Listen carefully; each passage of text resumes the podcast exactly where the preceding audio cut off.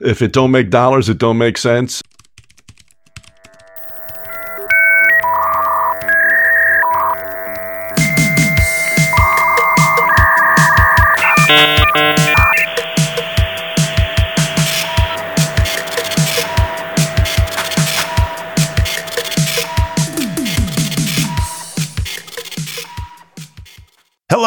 Welcome to episode number 29 of Grumpy Old Bens. I am Darren O'Neill coming to you live from a bunker deep in the heart of Middle America, just outside of Chicago, Illinois, where it's October and it's getting cold. I don't get it. And from America's left coast, which spawned the first presidential candidate in history to campaign on destroying the economy, I'm Ryan Bemrose. You actually looked stuff up for the intro. I love that. You always want to have something unique and fun. And with us today is more than almost an honorary Ben now. This is what the fourth time you've been on with us, Larry? I think so. It's great. I love it. Well, Larry I'll- Bleidner of That Larry Show, somebody who, if you listen to That Larry Show, and if you're not, you should be, thatlarryshow.com, you'll know has strong opinions about a lot of things. And climate change, we've learned, is one of them. So that's why we brought you along for this one. Thanks for being here. Thank you. It's good to be here. Good to be here. We've got you a number though. There's two guys in the left coast, and you're in the middle there, Darren. How do you feel about that? Yeah. You know, I'm just just waiting for the warming. I don't get Darren it. is Darren is the- an honorary left coaster. He just doesn't have our heat. That's it. But see, you don't have the left coast mentality because then no. you should be biting into the climate change apple and spewing out what Greta Thunberg is. Ah. But for some reason, you're not. you're not. And um, you know, this is kind of the reason this this episode is here because I did an episode of Grumpy Old Bens and talked about climate change and Al Gore and heavy metal music, and they're all connected in a very weird kind of a way. I thought, you and it, right? What did I, I say? I have to say that was that was an outstanding episode, and you really connected some dots in a very unique way. And I was I just loved it. I just you know I feel like we should replay it here. It was so good. It really was. Because I love I love when when some when some clown gets unmasked even uh, once again for incredible in, insufferable hypocrisy which he's guilty of you know? So. Yeah which al gore seems to be at the top of that list. He is. in, environmental issues have a long history of spawning people especially in politics who will whether or not they actually believe that the environmental issue is happening or is as bad as they say, you know, they'll certainly claim to believe it and then they will spend their career and all of their political capital trying to get us worked up and freaked out and afraid for our lives. Because as I've said on Grumpy Old Bens before, you know, the the greatest motivators that humans have are fear and shame and and then you know greed comes later but uh if if you want to motivate a large population of people uh th- one of the best ways to do it is to give them something to fear and then stoke that fear to the point of a nice frothy mix that you can convince them to completely set logic aside and do whatever they want. And that's kind of the theme of our episode today. Right. Because I mean, I guess we're, I, I don't want to bury the lead here, but I think out of the three of us, all, I mean, none of us believe that man made global warming is happening to the extent that is being pushed or necessarily even happening at all. Because when you look at the actual science, and of course, again, this is, we need to talk about the way it's being pushed, the manner it's being pushed, just, um, just to I be mean, clear, uh, it, especially before you know ninety seven percent of our audience tunes out. Oh God, I can't believe you guys are deniers. Uh, science doesn't need your belief. That's not what science is. That's what religion. Religion needs your belief. So if you're dealing with some kind of God giver, that's the people who need you to believe in things. But we can follow that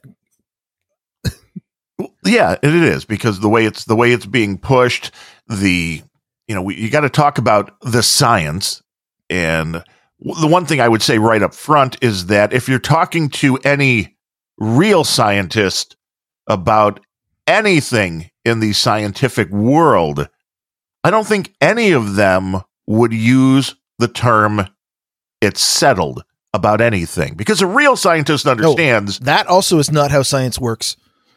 Right, because they all uh, a, a, a real scientist understands more data might come forth.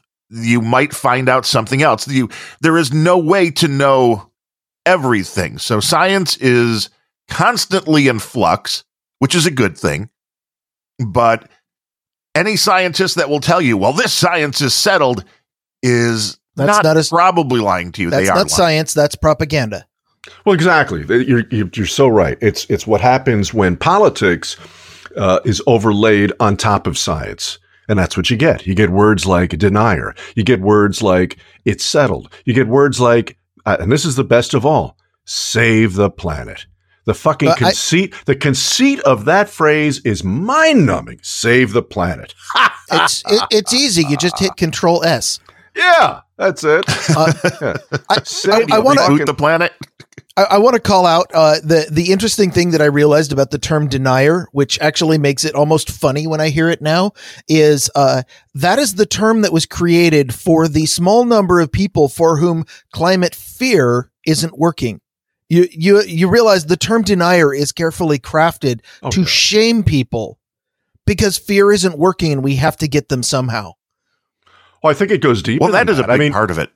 You know, I'm a word freak, and and and um, and and it's it's interesting how you know so many words are always married to shade or give color to a to a political issue. Like like we we spoken about before how you'll hear you know conspiracy is usually paired with theory or nut right? And and denier for you know better than half a century has always been married to holocaust and of course, if you are a Holocaust denier, you're you're an imbecile or just a bald-faced liar. Of course, it happened. All the evidence so, is there. So the public narrative goes, yes. So the public, so so it happened. Okay. Uh, so let so so that was very deliberate in choosing that term for climate change denier. So not only not only does it say you're denying their their orthodoxy, their canon, you also are suddenly grouped in with a bunch of insane, bigoted assholes who who who deny a you know a, a absolutely factual horrible chunk of history,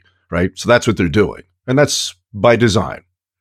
I mean, right? we're, so not, your- we're not here to talk about the Holocaust. I'm just going to point out no. I wasn't there, so I I can't say for certain. I have lots of evidence to believe, but that's what science is. Science can never be certain. What history can. Well, and that was history. right. I mean, you, yeah. I mean, there's enough evidence that that happened. That isn't a, you know, that's not something that, uh, um, can there's there's enough proof I, no, places I, I exist. in, in in my defense, because I I completely caused both of you to jump a track there. Um, I don't have any reason to doubt that the Holocaust existed. I I'm not arguing that it didn't. I'm only I am I am my skepticism kicks in whenever I hear anybody for any reason use the words we are completely certain because eh, at least in a scientific sense that is that is a very very strong statement that gets thrown out casually far too often. I am completely certain Sir Ryan Bemrose was born on the planet Earth. Well, I'm not. Well, there's like I said there's a lot of evidence of, a lot of evidence to support that but it's I mean it's the etymology of the terms and how they're using them. And okay. you know people think that but you're right Larry when you talk about the denier and you you talk about things like the conspiracy theorists and all this and a lot of people think well that's what this is these deniers. They're crazy. They certainly can't be members of the scientific community because the scientific community 97% of them they're all in on this. Sure. And I went back and found this is a quote from a guy named Dr. Ottmar Edenhofer. He was, you're welcome. Thank you. Uh, the co chair of Working Group 3 for the United Nations Intergovernmental Panel on Climate Change. That's a mouthful. The United mm. Nations Intergovernmental Panel on Climate Change. This is back in 2010, an interview with this guy. And he says, We, referring to the UN's Intergovernmental uh, panel on climate change, mm. we redistribute de facto the world's wealth by climate policy. one has to free oneself from the illusion that international climate policy is environmental policy. This has almost nothing to do with environmental policy anymore. So here's one of the scientists that was working with the group who, back in 2010, so about a decade ago now, threw his hands up and went, This has nothing to do with climate policy anymore. This is all about redistributing wealth.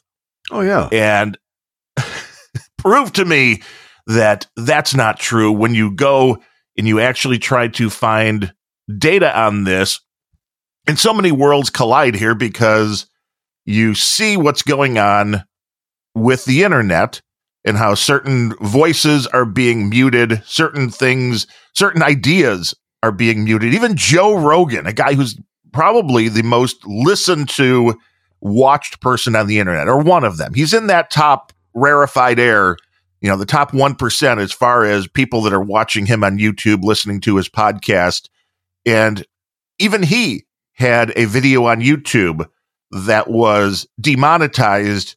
And he came out and said, I think something we've talked about with you, Larry, on previous shows, which is mm-hmm. the people in charge of these things, the YouTubes, the Googles, which are the same, obviously, the Facebooks. Right. They all want to kind of push the narrative in one way. And if you are saying something against that narrative, you will be silenced. And the interesting thing again comes now if when you're talking about climate change. Well, where does 99.9% of the world go when they actually want to research something at this point? Do they go to a library? Do they go and talk to a scientist? Where do they go? The internet. I talk to my cat.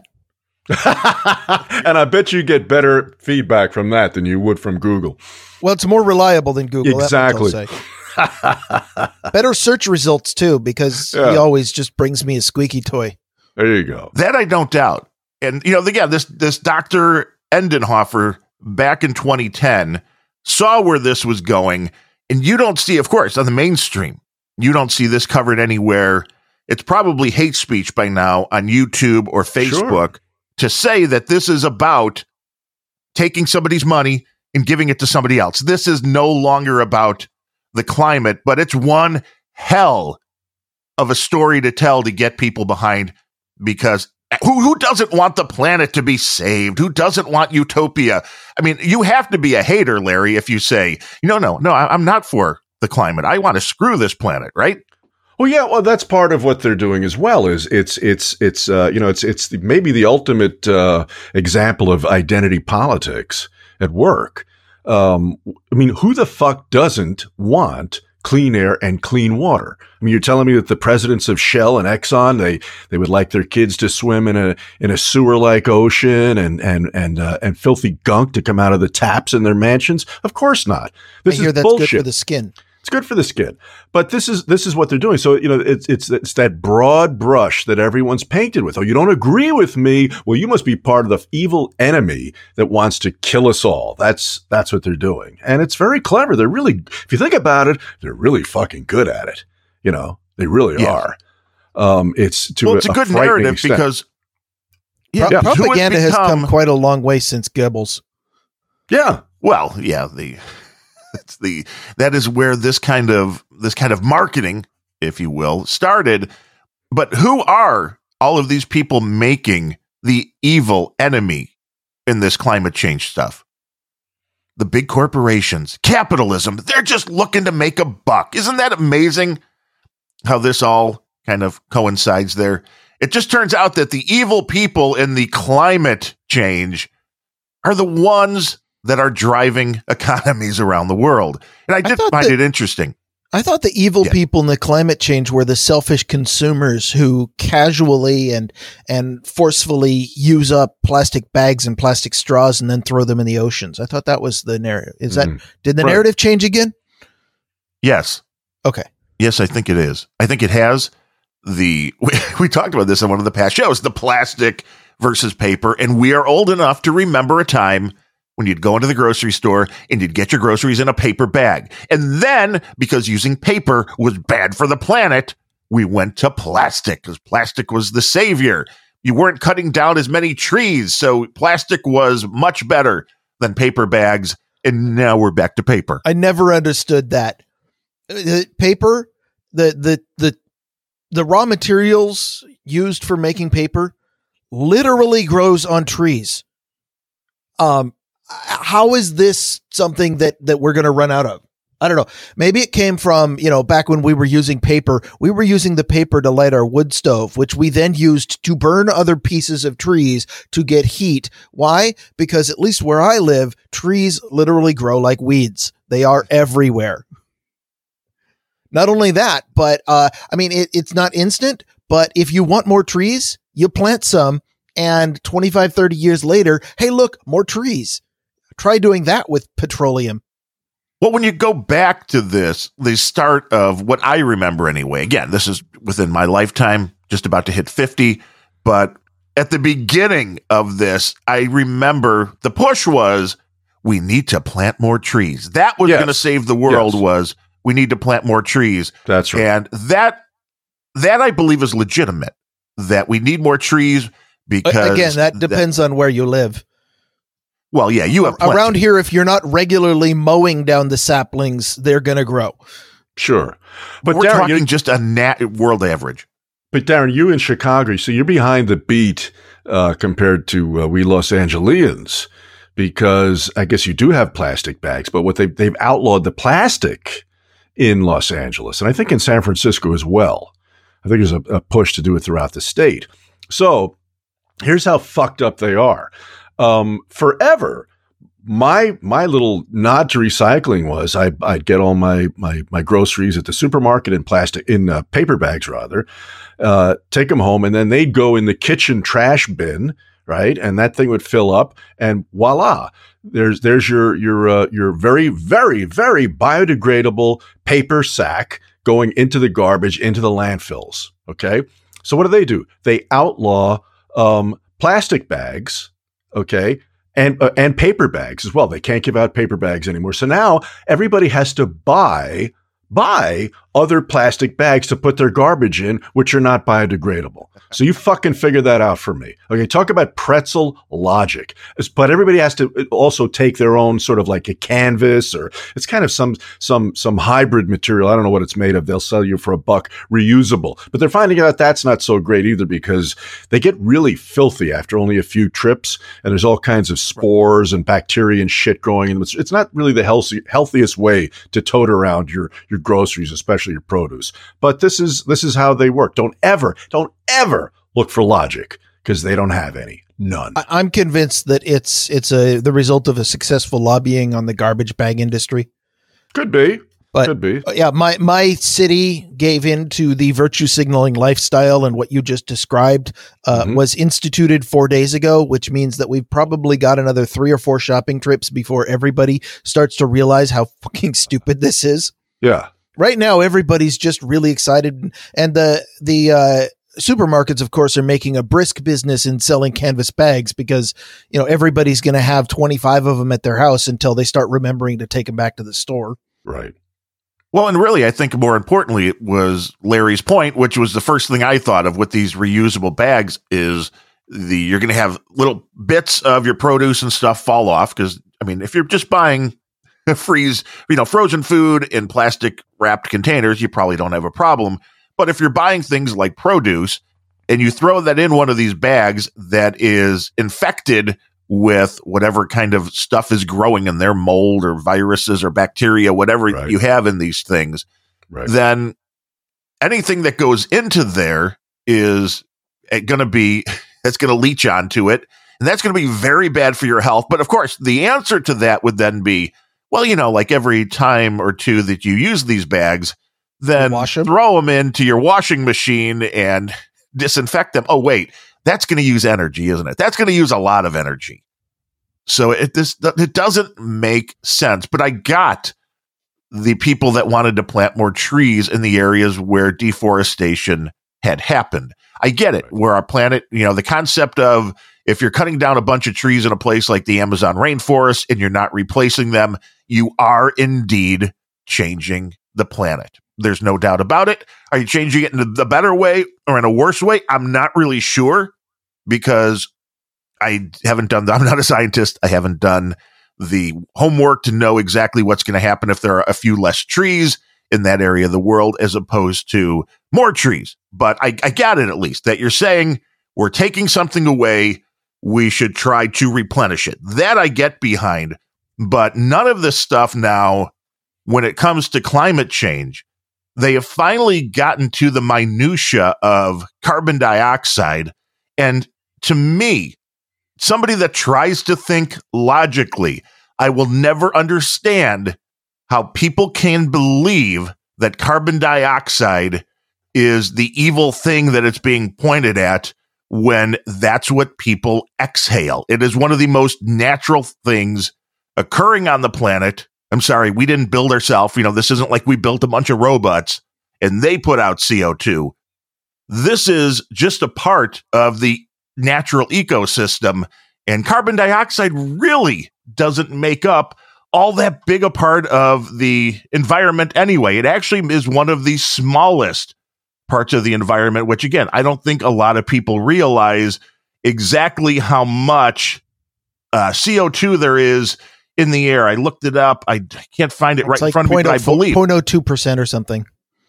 it's it's uh Yeah. it's uh yeah like three or four hundredths of one percent was Yeah, I think. I mean, I, it's it's like number seven on the list of things that comprise our atmosphere, and ninety nine point five percent of that is nitrogen and oxygen, and then there's you know the most of the rest is water vapor, and carbon dioxide is a pretty tiny thing. Sure. But uh, Darren, if you really drill down, I mean, you got to face it. This is, it's not just a religion, it's an orthodoxy. Okay. And there's Yes. a difference there. And if you, and if you really, if you really drilled or drill down or drill up to the, to the true high priests of this orthodoxy, your, your Gaia people, okay, those guys and, and, and women, uh, yeah, CO2 is a toxin because we are toxic producing uh, uh, parasites, a blight on this earth. And they'd be a fuck ton happier if we all went away and just let Gaia keep spinning through space without us.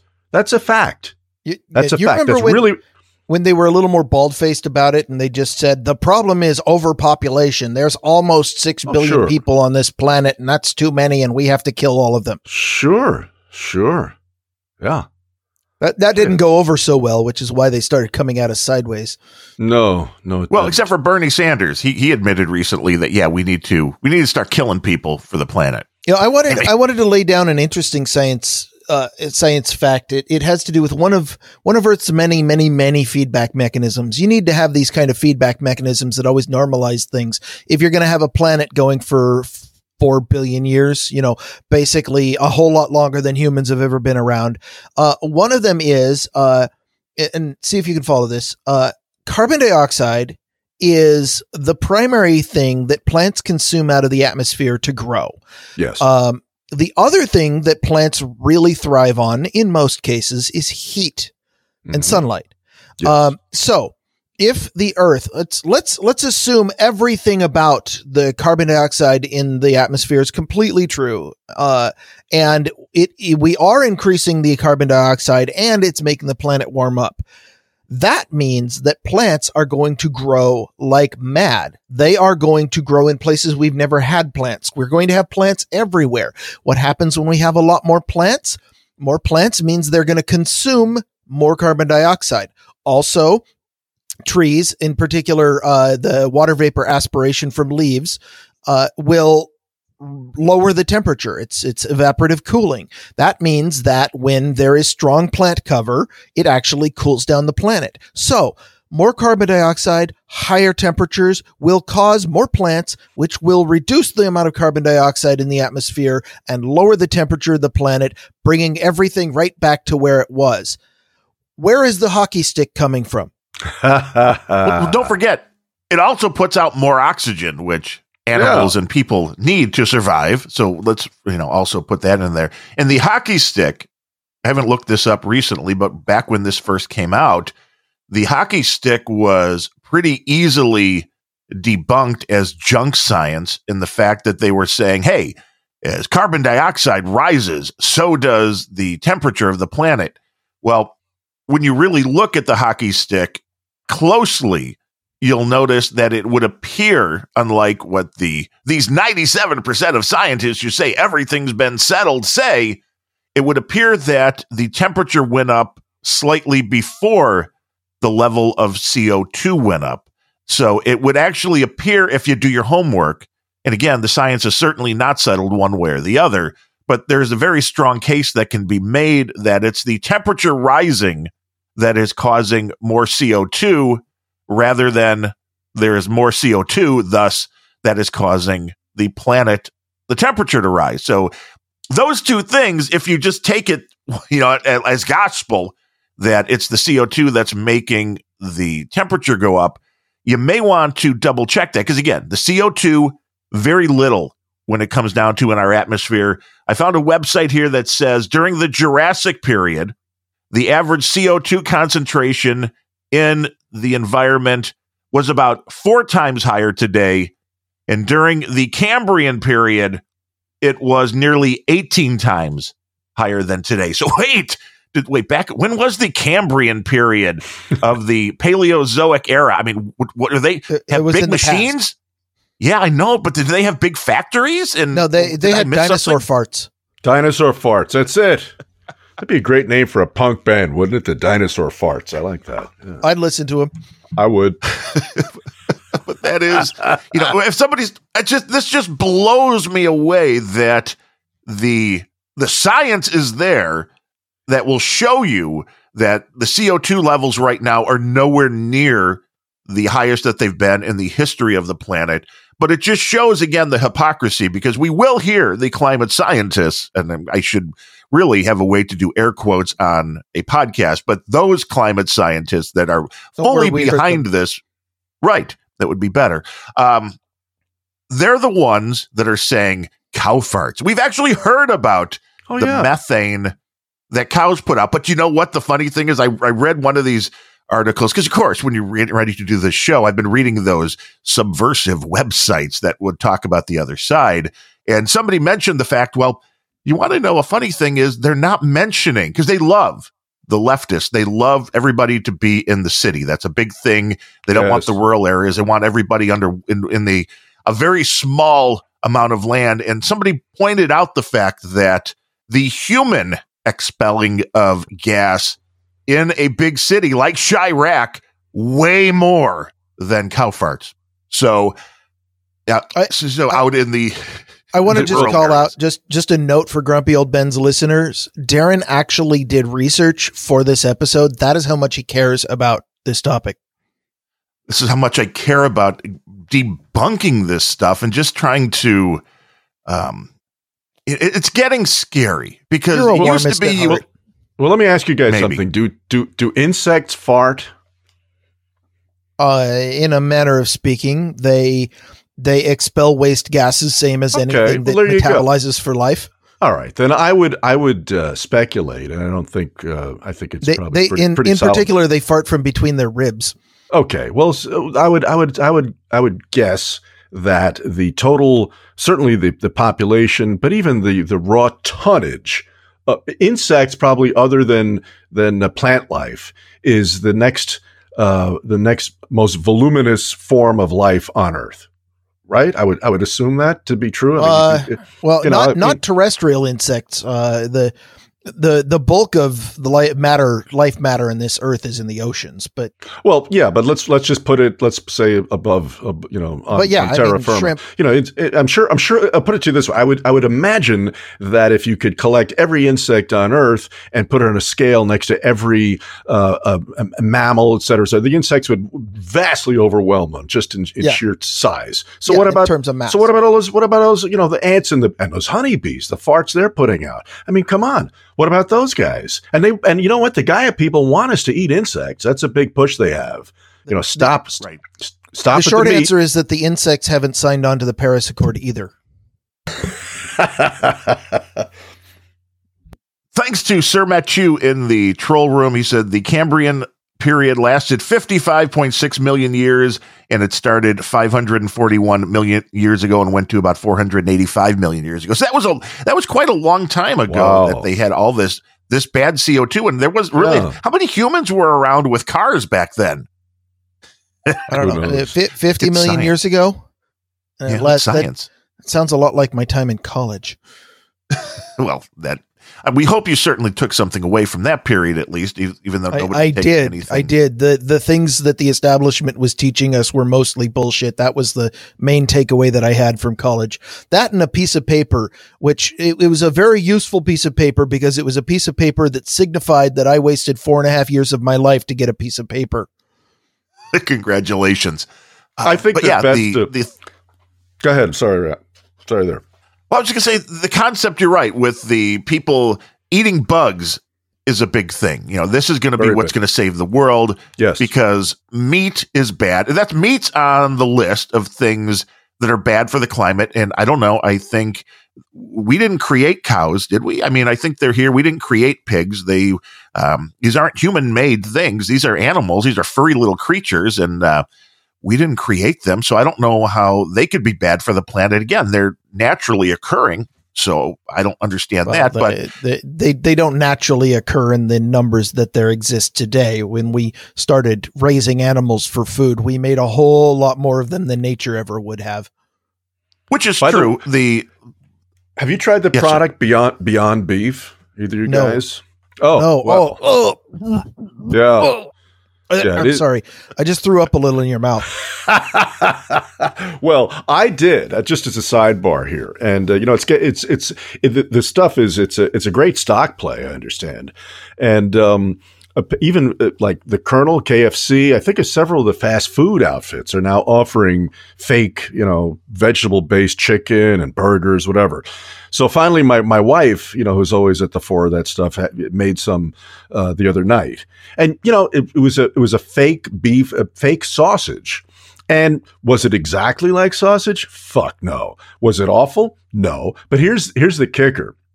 My uh, my dog Moose, who's kind of a celebrity, uh, if if ever I'm eating anything that has any type of uh, animal protein, uh, he's on me. You know, he he wants some, okay? And we sat there eating this pseudo sausage, and Moose couldn't have given a shit. So his it did not pass Moose's sniff test. So- he was you're not fooled. He was not fooled. They found the right mix of chemicals to fool humans, Correct. dogs no.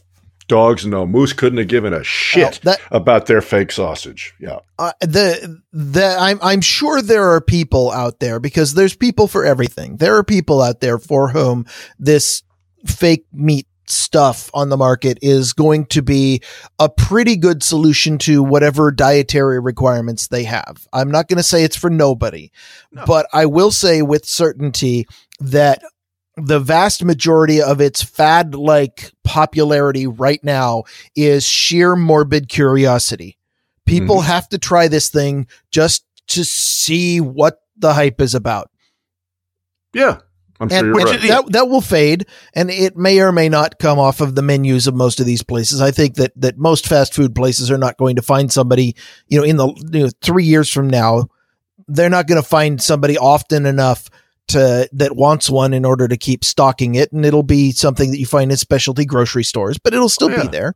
yeah, it's like ordering. but what is fish the point of this stuff? The point is, well, the point is, and I and I do believe this is this is true that a, a you know if your if your diet is too heavy in red meat, it will fuck you up.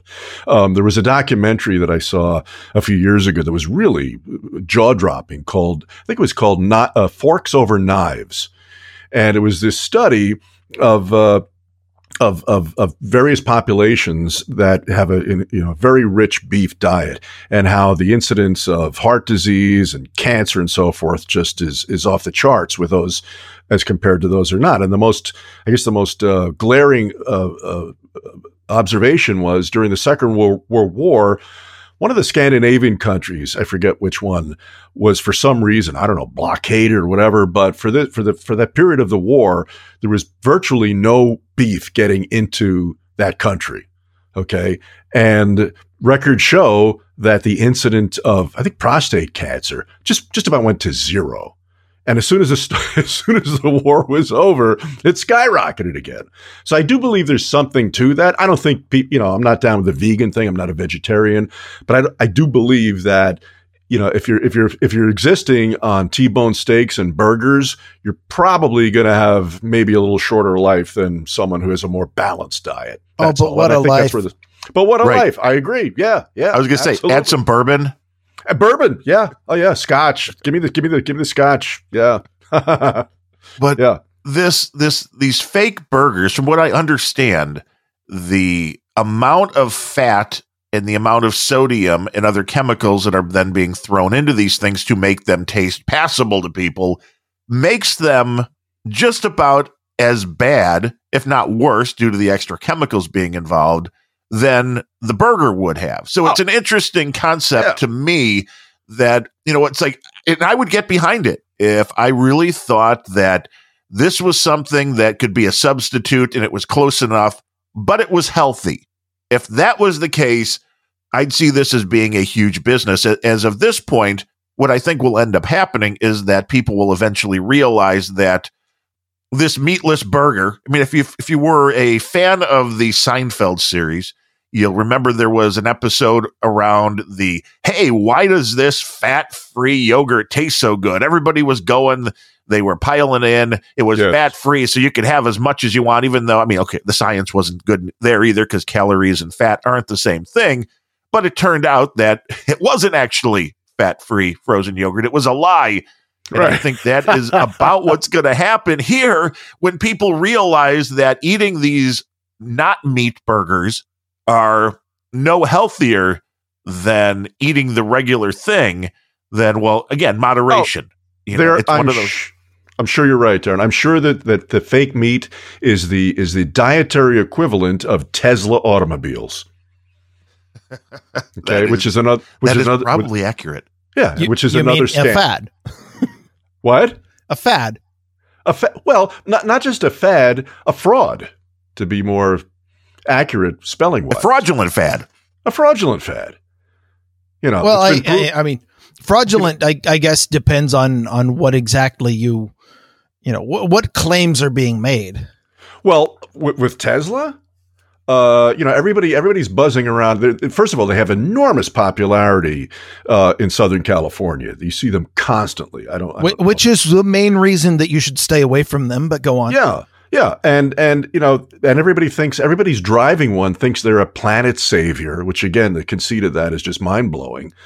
Uh, when in fact, that's some bullshit. when in fact over the over the life of that car it has more environment negative environmental impact than you know a, a, a well-running internal combustion gas powered car and it's been proven many different ways many different ways they're they're using they're using uh, rare earth metals that uh, they that to, just to get hold of them is a, is an environmental nightmare. There's a full ton, a half ton of a battery in there with lithium. What happens to that shit when it's all used up? I mean, it's it's a crop. Plus, plus, you know, when how when you plug that fucker in. How about the? It's probably a coal-fired uh, a plant that's running the electricity. You're jacking into it. So come on. Oh, come on. Here on the left coast, we use hydroelectric or Yeah, we should be using- Every, everyone uses gas. We should be using nukes. Yes, Um, we should. But if you remember when Barack but, but Obama nukes would be went and got nukes would into be too good for the environment. We can't have It- that. Yes, they would. But yeah, they would. Um, you know, it's interesting to look back at this shit where it all came from. Uh, you know, what what was the genesis of this stuff? And I, I think probably the the entire the climate change thing um, was was that idiot book uh, uh, Silent Spring by Rachel Carson in the early '60s, which she came back shortly before her death and admitted in a pretty exhaustive article in I think it was the New Yorker magazine that she had played it fast and loose with the with the facts, a little bit of junk science in there, a little bit of fudging in the details, and DDT. In popular media, you don't Imagine say. that. Who would do that?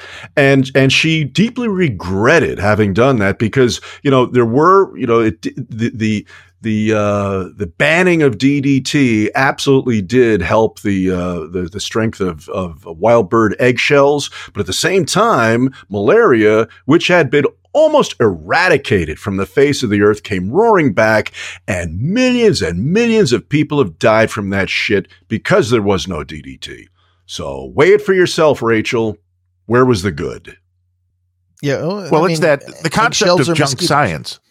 It is junk science, the- and it was it's junk science laid with bullshit, with lies. Well, here's the interesting thing when it comes to junk science. I ran across this also while doing a little bit of research for the show. There is a Wharton School professor and forecasting expert named J. Scott Armstrong. Professor Armstrong, it says here in an article from Breitbart. So, I mean, okay, right leaning, but do your own homework and try to disprove it if you'd like. Uh, he, he co founded the peer reviewed Journal of Forecasting in 1982 and the International Journal of Forecasting in 1985. Uh, he made the claim in a presentation about what he considers just to be alarmism from the forecasters over man made climate change. His quote We also go through journals and rate how they conform to the scientific method. I used to think that maybe 10% of the papers in my field were maybe useful. Now it looks like maybe one tenth of 1% actually follow the scientific method. Wow. People just don't do it. So, I mean, think about that. These are the scientists who are all in, and that everybody keeps quoting as the science is real. Uh, the the Oh, yeah. actual the, this professor thinks one one tenth of one percent are actually following a scientific methodology. What does Yeah. that say? You remember being taught the scientific method back in school, right? I, I mean, at least for me, it was like fifth grade science class. They they actually made us go through the process of uh, how to actually do science. It is the thing called the scientific method, which is a process for generating knowledge. It the it was it's not a religion. You don't believe in science. Uh, you know the the scientific method is first you observe something. Second, you make a guess, an educated guess based on your observations about that thing. You you might observe, for example, that uh, you know bird egg shells are getting thin, and so your educated guess might be that this uh, poison we're putting in the air is thinning them out. Then, and here's the part everybody kind of fails on, you take that question of of does this happen? Or you you form you form your hypothesis into a question does this happen? And then you test it. And then another part people always screw up is once you've tested it you take the new information the new data you gathered from your testing from your experimenting and you revise your hypothesis. And if the data doesn't support your hypothesis then chances are your hypothesis was wrong.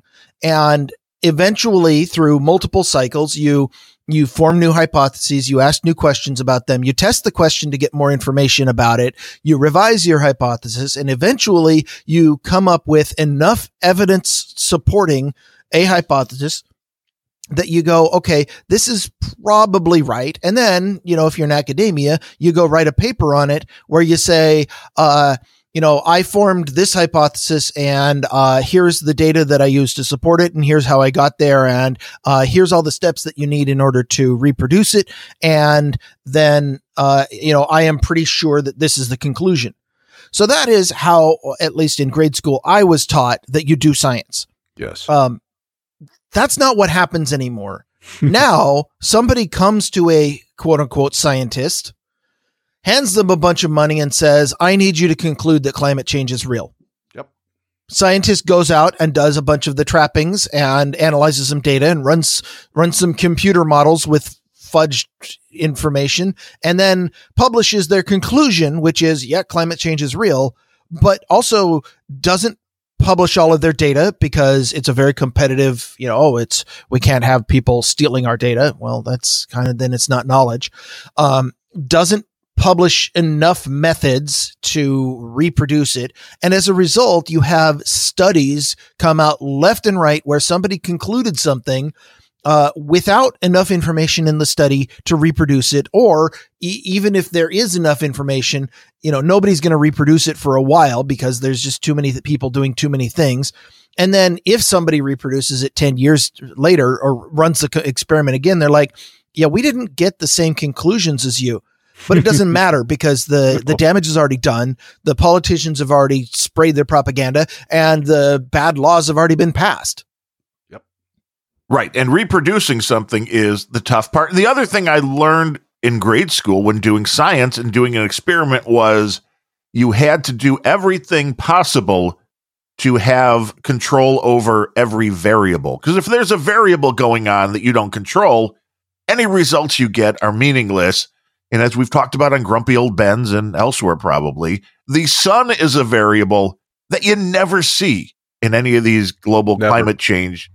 Well, I, I don't. I mean, I never see the sun, but that's because I'm in the Pacific Northwest, where it's always cloudy. I, I thought you guys saw it once in a while. Well, I not see in the these, sun. not in these. I see the Son, the Father, and the Holy Ghost regularly. So, Oh, excellent. yeah. Yes. Does He hang He's out. ready in- to in- just he hang out in wipe bars this in LA. planet out. yeah, he's ready to wipe this planet out because even the Pope is in on climate change, which is something is. that if if you want to, if that just blows my mind. And I remember talking about this with you on the religion episode, Larry, because that just blows my mind. It's a good Irish Catholic boy, and the Pope's the guy that's supposed to be the one. You know, he's the one with his finger on the pulse. He's the one that God is. This has been chosen, and the fact that can you believe that God created heaven and earth, and then you're also can believe that man, by driving a few cars and having some burgers, are going to screw the planet up beyond all repair. I don't get it. I don't But get it that that guy. I mean, is in has has there ever been in the history of the Earth? Has there ever been a God giver more corporate than the Vatican? No. I, I, no, I mean, that I is think there's absolutely true. There, there's your answer right there is uh, that that these the the the Catholic Church uh, the the the official Roman Catholic Church as run out of the Vatican with its subsidiaries in every major city is it's a corporation. And if if the new evil on this earth is corporations and large faceless organizations that tell you what to think and how to breathe and and what to eat uh how should an organization as large and established and influential as the Catholic Church be excluded from something like that? I mean, you think Well- Facebook has their their mitts in everything? Oh, well, you know, Well, I the- was the beautiful one- thing is. Go ahead, please. Go ahead, Larry. I, I was once at a uh, Well- at a, uh, a a dinner with uh, uh, my in laws and some other people, and they were all, you know, there's been sort of a, you know, I guess uh an enlightening of people over the years. Some, not all, but what you're saying, uh, uh, Ryan, that that it is a corporation, and and they were talking about all of the uh, sort of the knee jerk. Uh, uh, uh, rituals that you know like for instance you know oh i never eat meat on friday you know please you know it's, it's so so, so absurd as Darren said, there, there, in, in- you, you can take the Bible from one to the under the other. Nowhere in there does it say, you know, build this thing, go to there, give money. It, it's so I, I, I just happen to just say, you know, well, you know, the Catholic Church is not a religion; it's a it's a corporation that franchises religion. Well, you would have thought that I had leapt up on the table, zipped down, and urinated across the entrees the way people looked at me. And you, You know, might have was like- done that too, but that was I- later after a few drinks. You know, you read my mind. I want, I wanted to, I really did, but, um, but yeah, it's, it is, it's a, it's a corporation, uh, and, and yeah, that's, that's, that's what they do. That's what they do. So, but people have such weird things, you know, I remember a buddy of mine, uh, from college. He, he lived in Italy, he, in, in Rome for, for many years. Good guy, fun guy. And I remember him describing one time he was in the, whatever the hell the piazzas or St. Peter's Square or something, and the, the Pope went cruising by and he and he, he was speaking about it as if as if he was as if he was laying eyes on a demigod, you know. And I said, "Well, what what made what made you feel so special looking at this man, this this guy who, you know, was just one of us, really, but with better clothing and, and better wheels And a lot more political power. and a lot more political uh, juice. Yeah. And he said, you know, I just looked at him and he says, you know, I just, the guy, I looked at a man, I said, he's so pure. I said, pure, pure what? you know, I just, I, I, I couldn't understand it, but he was completely enraptured in the mythology of this guy as something above and beyond the rest of humanity. Go figure. I don't know. Sure. Uh, uh, manipulating human belief is uh, has has through the entirety of human history manipulating human belief has been the most effective way to control a population You are so every right. society everywhere and Yes. as long as we're back on the topic uh you know that's what al gore is doing Yeah. Yeah, and no matter what the uh, what how his hypocrisy is exposed, the guy talk about the Teflon Don, whatever. Nothing ever seems to stick to this guy. When when are people going to realize he's a he's a hustler and he's a con artist? Uh, you know, out just Well, a little sidebar I, I think out, half out- the people have realized. I think The I other guess half. The other half are are you know d- d- make no mistake, Democrats and Republicans. Those are also religions for a True. lot of people. There are True, a lot of people Yes. who, who feel like their political party is their religion. I I know I know plenty of people personally who I can I can go out, I can have a beer with, I can have a conversation with, but if it ever comes to politics, then you know, if if I ever ask, their politics are straight down the talking points line from the Democrat ticket, and there's no convincing them. And if I even bring it up, then you know tempers flare, and that's why you know at Thanksgiving we're not allowed to talk about real, uh, politics because, of course, I'm I'm the one token non-Democrat in the room, and of course I have an opinion, and and nobody likes an informed opinion, so Well, you raise a fascinating uh, idea there, Ryan, that I've pondered uh, forever and haven't uh, really come to a conclusion about. And that's that's this. It's, and I don't know if it's if it's a uniquely American thing or if it's a glo- maybe it's a global thing, but all my life people people are always trying to pigeonhole you into taking some side. I don't give a shit what it is. I mean, sh- I mean, Darren, you know, in, in, in Chicago, are you Cubs or your White Sox? You know, and if you're neither, well, what the fuck is wrong with you? Why haven't you? Are you Republican or you Democrat? You know, are you blue or are you red? I mean, people just seem to have this fucking innate, completely illogical need to make everybody be on one side or another of some type of uh, imaginary line, and I don't fucking get that, and I never will. it's But it's it- the it same impulse. It's the same impulse behind identity politics. It's Yeah, I guess. you.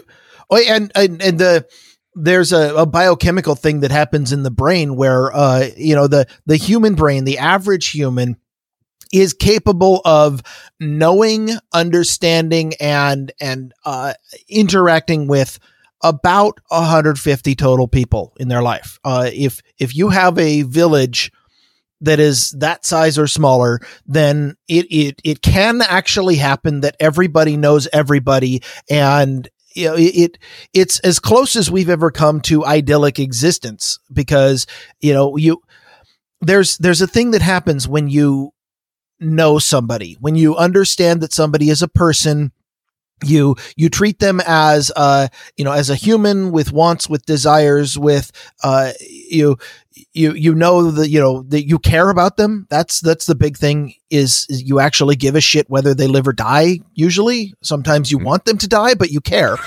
Uh, but but over uh outside of that 150 or so people once once you get into a group like that um the human brain is not capable of storing uh personality profiles on that many people. And so the only way to interact with people is to treat them like uh blank slates like caricatures like uh Mm, well the the actual word is stereotypes. Um right. you the the only way that the human brain can interact with somebody outside of your tribe of 150 people is to generalize about them and then you know any conclusions that you take have to be from the generalization because you don't know the person and as a result uh, there is a very very strong human need to generalize and categorize everybody outside of our tribe. And so as a result we we form categories and the the categories we form are entirely our own inv- invention. Um you know there's some that that are based on really obvious uh external factors like uh you know one of the most common categories that we form is skin color. Uh, another one is gender um which at least you know 10 years ago and before it used to be pretty clear whether somebody was one gender or the other. Uh but we we form these you know when when you go up to somebody that you've never met before in a big city uh and you see that this person has uh bulges of fat on their chest and long hair and uh you know wide hips then you immediately form a a model of behavior about dealing with that person which is a little bit different than you would uh, if if they were male. so that That's that is that chest. That's art. well, it is, and I I did, and like I said, you you've already from what I just described, which was a poor description, um, you've already formed a, a mental model of how Yes, you I- would interact with this person. You would you would be more appreciative for one. What I'm what I'm seeing in my mind is R. Crumb's Devil Girl from your description. I, I'm I'm glad I was able to describe it so well. So it, it the the human brain is deficient in that uh, unlike uh, Facebook's databases, we are not capable of storing mental profiles on everybody in the world. We are, you know, like I said, we can store a mental profile on about 150 people. So the way the brain copes with dealing with everybody outside your tribe is you categorize them, you you form a a stereotype is is what it is, but you know it's not they're not always bad, but you form a model of a type of person, and then you put you take uh, somebody and you categorize them into that model. And, and and it's just the way the human brain works. And for the most part, if you're not going to interact with that person very often, that model works and it, it's sufficient. It is it is the way that you go down to somebody working behind a, a glass desk in a bank building and you know this person is going to be all business and uh, is going to exchange my money and and give me services. It's how you know that when you go to a fast food counter, the person behind there wearing the funny hat is probably going to give you food in exchange for money. These are mental models. That it's there's nothing wrong with that. The problem is when you you start to draw conclusions based on a person that are false because you are putting them into your own mental model and then make you know deciding something about that person because you've miscategorized them and that right there is the physiological uh, reason behind identity politics and i don't remember what have got me onto this i don't know I remember what got me solution. onto this five minute rant but i don't know if i answered your question You did, and I have There the was a solution. question. the solution is mandatory name tags with descriptors. That's the and fix. and you know you go to the fast food place and a lot of people will have that you go to a, a com- you know a corporation at microsoft we had 50,000 people in one city in a bunch of buildings and there was no way i knew all those people and so they had name tags with descriptors. yeah, but your name tags then weren't saying I I Yeah. I, I my gender is this, my Right. ethnicity is this, my Exactly. belief is you, you, this. you Yeah, put like- what information you think is important Like that- there and if you think that's important information like that shit on Twitter profiles, right? That'll fix Yeah. everything because everybody I mean- can be summed up in nine words or less. I mean, that's also why we have electric electronic profiles of people. You know, if I if I have to deal with a program manager somewhere at Microsoft and I don't have any idea who it is, I can go ahead and, and you know go into Microsoft Outlook and click on their name, and it'll pop up their their name, their their position, what group they're in, what their phone number is, a whole bunch of information that I can then use to correctly interact with the person. And you know, Larry, you talked about things like, you know, Sox or Cubs if you're from Chicago. You got Republicans or yes. Democrats. I happen to The know interesting Darren is a thing fan is- both. The I hate the Cubs. Although, if they would hire Ozzie Guillen as a manager, all in. That's all I'm saying. At the Cubs, that's all they would need to do to get me to change allegiances because the White Sox have sucked and have made a bunch of problems with the way they've done things, including firing their hitting coaches after this season, even though they had a guy that won the batting title and they've kept their pitching coach around for like 20 years, even though he's a fat, bloated idiot and the pitching has sucked for well over a decade. But I digress. You talk FBI, about a fat these- bloated idiot. I like that. Pretty much. I like that. you talk As- about uh, yeah. these groups. And the interesting thing to me is, I think the nefarious thing is these are trying to be wiped out. They are trying to, in the guise of the New World Order, the one world government, when you look at these things, look at American politics in particular. When was the last time, if ever, that you had a party like the Republicans now, where a lot of them are never Trumpers that are against the president that their party elected. It's very strange. The climate change, also the same thing. There are no two sides of climate change to the people that want to make these changes, to these socialist utopians. There's only one. That's the 97% of scientists agree. And if you don't, you're an idiot that should be probably left in the dustbin of history or jail. I think more and more, yes, and I think more and more that's what we're getting to, rather than two sides fighting it out. Which again, I know my lifespan is fairly short, but I remember the times, at least I believe, where the Democrats and the Republicans once every four years had like six months where they fought for the election for the president in the main elections. Otherwise, it was business as usual and there was compromise and both sides worked together. And that's where two sides can happily coexist, work together. I don't think we have that anymore. And you look at oh, this, no. the same thing when it comes down to climate change, you must believe or you're a hater when it comes down to all of these different genders. You must believe or you're a hater. When it comes to immigration, you must believe or you're a racist, you're a hater. All of these things are looking to wipe out the free thinking. And that was one of the, the things in the random thoughts I did with the heavy metal and climate change that kind of blew my mind was it was the heavy metal kids that everybody was worried about back in the 80s. And they turned out to be more well adjusted than the other kids because having a different point of view, not going along with the crowd, appears to be healthier. But we're living in a society right now that is flogging people more and more than ever before for not falling in with the crowd. And the end result of that, it's going to be one of two things.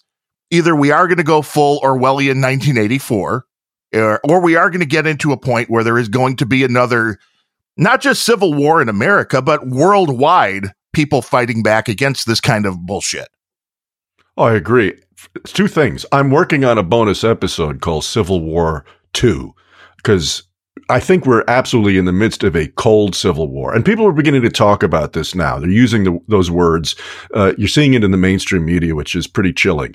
Um, but to back up a little bit, everybody should go to randomthoughts.com and listen to Darren's episode 54 because it's, it's, he draws some incredible, like I said, he connects the dots in the way no one ever has. And I think you ought to talk about a little bit about that because it is about climate change, how Al Gore was at the forefront of a fucking censorship movement. That's all it was, pure and simple. There was no, there was no, there were no gray areas about it anywhere, anywhere. It was pure and simple censorship okay, with his with his asshole wife Tipper, who was an asshole, okay, and look where he's gone now. And then he was Darren, you take it, buddy, because he was preaching, he was preaching the horrific gospel of gloom and doom in defense and protection of what else? The children.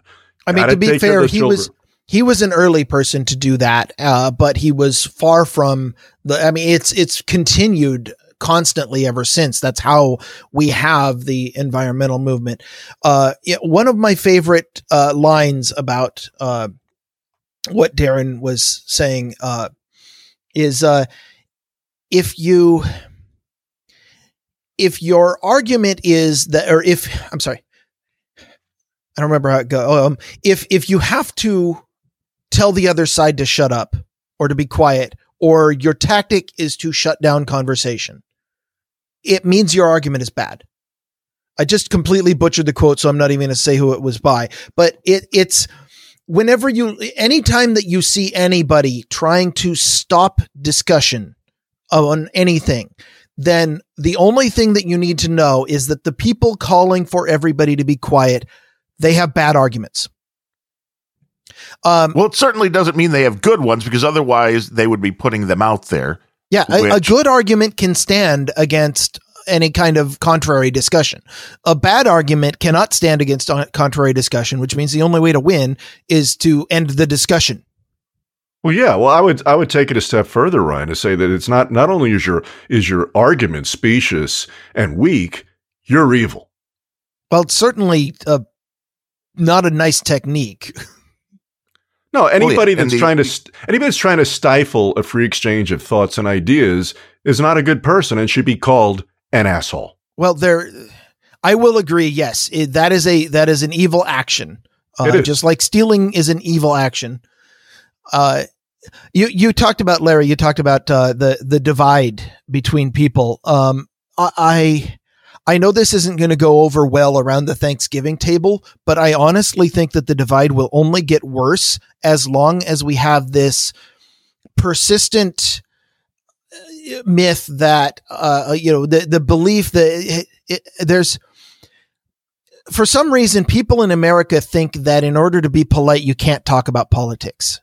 And and it sickens me because not talking about politics is why you have people stewing in their own bubble, believing their own things and never being exposed to anything that might lead them to something better. And why you have uh, you know what is it? 85% of voters in america uh, you know it doesn't matter if if donald trump goes out and shoots somebody on fifth avenue or if hillary clinton uh, literally sells the entire country to the eu they are going to vote for their party no matter what and that's wrong because these people I, I if if people talked about things, they would exchange ideas and they might actually start to think for themselves.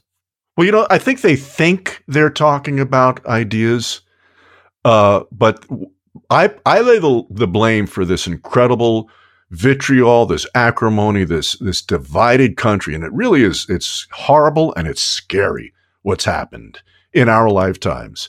Uh, I, I put the blame firmly on social media. Okay, that's where it's coming from because people, when it was face to face across the backyard fence or the, over the shopping carts at the at the uh, at the supermarket, wherever it was, um, you know, people people would would have to exercise some degree of civility. Okay, but once, once, like I said, I think once before in another one of your shows, uh, the, the Twitter, Facebook, social media is the equivalent of everybody being in their own automobiles and feel, feeling free to to uh, to engage in road rage. You know, you can't get anywhere near me. I'm at so my you have been on the freeway. So, so fuck you, right? That's that's the mindset. That's the mindset. And I really and and so if, on top of that, is the fact that we live in a uh, an information age, but the information ends at 280 characters on Twitter or you know a couple of lines on Facebook. Nobody nobody goes in depth anymore. Nobody has any understanding of anything beyond the soundbite, the top line, the propaganda bullshit, and that's which and, is why really, everybody needs to be listening to podcasts. Exactly. You are quite right. Especially Random Thoughts, Grumpy Old Bens, and that Larry show. Those are the ones they should be listening to. And the No Agenda, of course. Um, but yeah, that's I think that's I think that's the the difference. What when you look at how something changes uh, you know, in, in a culture, in a zeitgeist, whatever, you know, you gotta figure what's different. What's different than than 20 years ago? Why are people so fucking angry and vicious? Well, well the only I, the only X factor there, do the scientific method. It's social media. I absolutely agree that social media is exacerbating the problem and it's certainly making it worse and bringing everything into focus and more importantly, bringing it into view. But, uh, my mother-in-law was blindly voting for everybody who had a D next to their name on the ticket long before Facebook existed. I, I think that this has always been there and the social media sites saw this and decided that they could exploit it for money and you mm-hmm. know those sweet sweet ad views and that's why you know companies like facebook have more psychologists on staff than programmers because the they're not trying to create features in their platform they're trying to create features that get you into the platform and then keep you from ever leaving true well, it's exploited, and like you said, people only believe. Here's where the real breakdown comes, and I, social media, I think, does exacerbate the problem because most of the people, if they were going down and, like you said, Ryan, voting that Democrat ticket back in the 50s, most of those people, not all of them, but most of them were paying a little bit more attention to the news and could actually talk on, I believe, more of what was going on. You go back to the American Revolution, and the news of the day was that was their entertainment, for lack of a better word. That was what people are talking about. And social media exacerbates it a little bit. But the problem we have now is people's attentions are anywhere but what's going on in the world. Even the people that have really bought into this, the global warming stuff, besides those at the very top, are believing they're gods. They're believing Al Gore. They're believing the mainstream media. And all they have to be told is this is true. They're never going to go do the homework.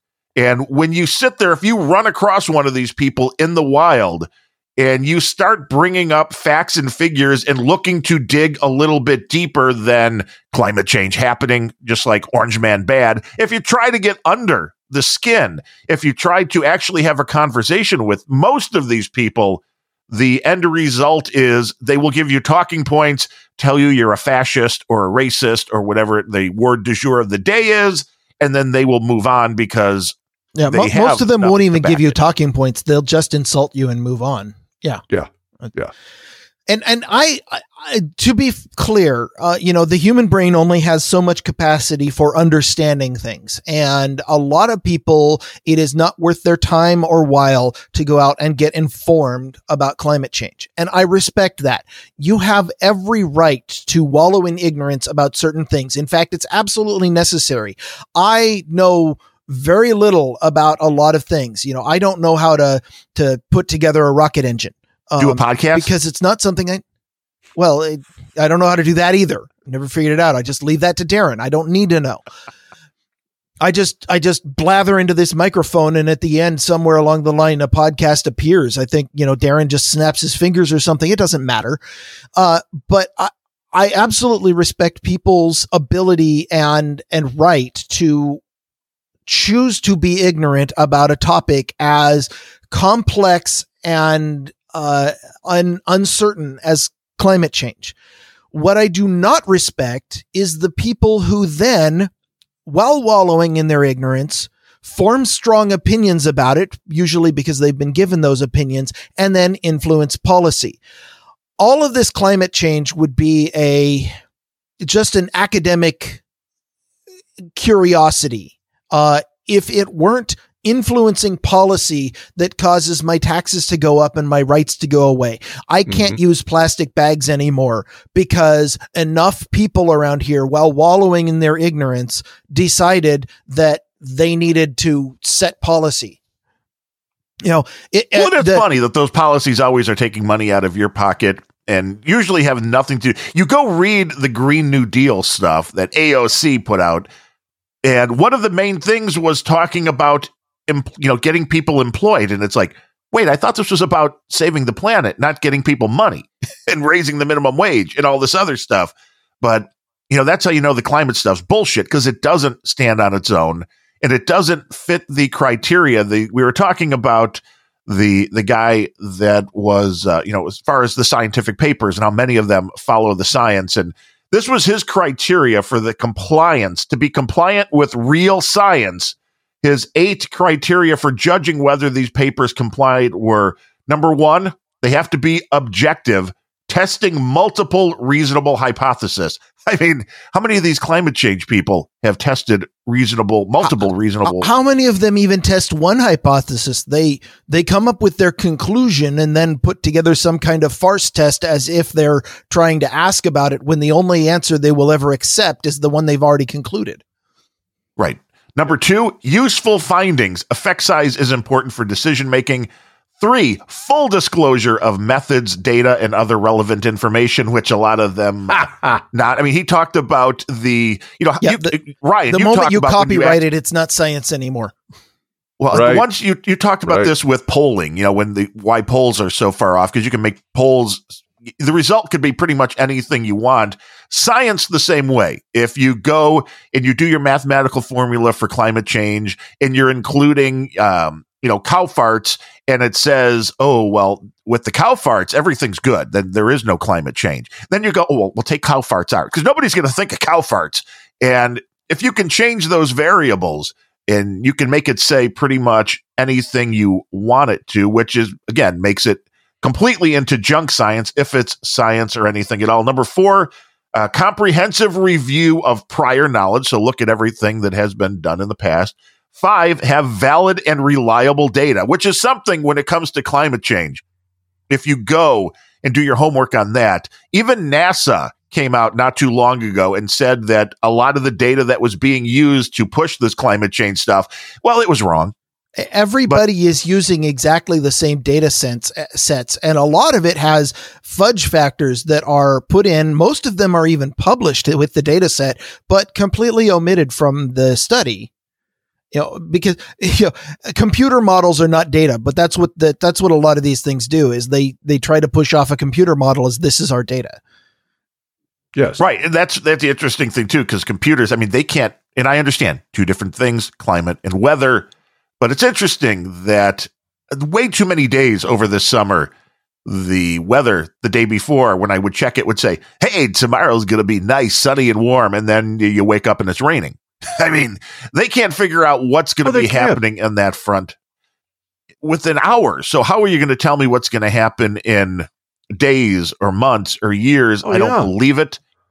yeah They oh god yeah you're so right i mean i'm sure you guys have heard certainly ryan of the famed el nino right oh yeah we get that every we get that every couple of years and well of course they have absolutely no idea whether or not no it's i- going to happen until about three months into it Exactly. About three years ago, they were screaming. They were screaming. It was a constant drumbeat. Oh, El Nino, it's coming, it's coming. And like an asshole, you know, I'm out there, you know, caulking windows and filling cracks at the at the door jambs in my house. It was it never fucking rained that entire season. Nothing for, from from January through July wasn't a drop. You know, and the, these guys are telling me what the world is going to be like in ten or twenty years. Blow me. It's absurd. But it's it it is it is one of the most complex. The atmosphere is one of the most complex systems on the planet, and we do not. We still everything that humans have ever learned. We still don't understand. I think the bulk of it, and then we we try you know it's also the the number of computations required just to you know the it, it's the the butterfly flapping their wings or a you know a, a moth farts in India and it causes a typhoon somewhere. Well, that sort of thing can happen in a chaotic system that is infinitely complex and every single thing in the entire world, you know, billions of variables all interact with each other. It's just too complicated. And Yeah. I, I don't fault weathermen for, or I, I'm, I'm sorry, I, I misgendered weather people for getting things wrong a little bit. You know, we have a we have a weatherman around here uh, by the name of Steve Pool, uh, who Are you sure he's a man though? I well, I mean, I haven't asked what pronoun he prefers to use, but I'm going to go ahead and just misgender him for the moment. Um, but he he actually um, he wrote a book that the book was entitled "Somewhere I Was Right," and, and it's because every single time you know, and and the you know around here the geography and everything, uh, you you can't even predict the weather for the Seattle area because uh any particular, you know, whether it's sunny, whether it's raining, whether it's cloudy, only is valid for about a five mile radius. Um, Right. So, so in his case, every time he predicts something, uh, there's somewhere, somewhere in the area that he was spot on, but it changes and it's probably not where you are. Yeah. Uh, right. Which brings us, you know, to that the sixth thing under this criteria for compliance with science is valid and simple methodology, which, like you said, there are Oh. billions, billions of factors. So climate, uh, to put this together, and then the Val- last two with- things, ex- With weather, valid and simple are almost mutually exclusive. Yes, ex- the last two things are experimental evidence provided, and eight conclusions consistent with the evidence. Or as Sir Matthew pointed out in the chat room, and if you want to be in the chat room, we are live noagendastream.com on Friday mornings at 11 a.m. Central. Sir Matthew said that what they do is they use the data that suits their hypothesis, and then they work in reverse, which is yes, that's what passes for science today. Is Right, right. we know what we want to have the end result be, and they treat it as politics. They treat it as polling, and they figure if they can push this stuff out there, that people will agree with it. Because again, Larry, Ryan, who doesn't want the planet to be healthy and well? exactly. Yeah. I don't. Yeah. My, my motto, my motto is Earth first. We'll go ahead and strip mine the other planets later. yeah, one, one at a time, whatever you got to do. But this now, what you get into, and this is again one of the things we talked about in the random thoughts, or I talked about. People give me crap all the time for saying the we when I mean I. It's the royal we. Is the Yeah. methodology one? You know, as, we, as I talked about there, it was Al Gore. It's funny back in the '80s was against lyrics of heavy metal because doom, gloom, no hope for tomorrow. And the way I look at it, that is exactly what he's using today. And using children to push the method, which we've seen this before. This you look at Greta Turnberg or Turnberg, or whatever you say her last name, and when it comes to the climate, but she's no different than these Parkland kids when it comes to gun control. You're noticing that all of these very socialist, liberal type agendas now are finding a face with kids because it's a it's an interesting thing because somebody pointed out why can't we go after Greta? The media went after those uh, the Catholic high school kids from Covington. They were fine to go after because they they dared stand in front of some guy that you know Native American looking guy who they thought you know he was they were doing bad things to him, so they could rip him to those kids to shreds. But Greta's It's- off it's limits. another- those Parkland kids are off limits. It's another useful rule of persuasion, which is that if you can't appeal to logic, uh, then appeal to emotion. Uh, as a matter of fact, in in terms of being able to persuade the largely illogical population of America, uh, emotion is far far more useful than logic because God, most of these people they, they don't even want to think logically. They they've never been trained. They've never practiced it. It's not something you know in in school they're just recited facts. They're not taught how to think critically about anything. So logic by and large washes over people and they don't even realize what it is. But appeal to emotion and oh yeah we definitely we must do something about this now. And what could possibly be more emotional than putting children in danger Nothing. Right, because it's for the children. You, you don't want, you somebody want the please children to think have of the good children? lives. Janet Reno had to protect the children so badly she had to burn the children. You know, let's to save them we have Go to kill. them. Elian Gonzalez, right? Elian Yeah, Gonzalez. too. Remember that one Oh yeah, when Yeah. uh, when, And- when they went in with guns. Yeah. Like that wasn't going to scar that kid forever. But now it's different.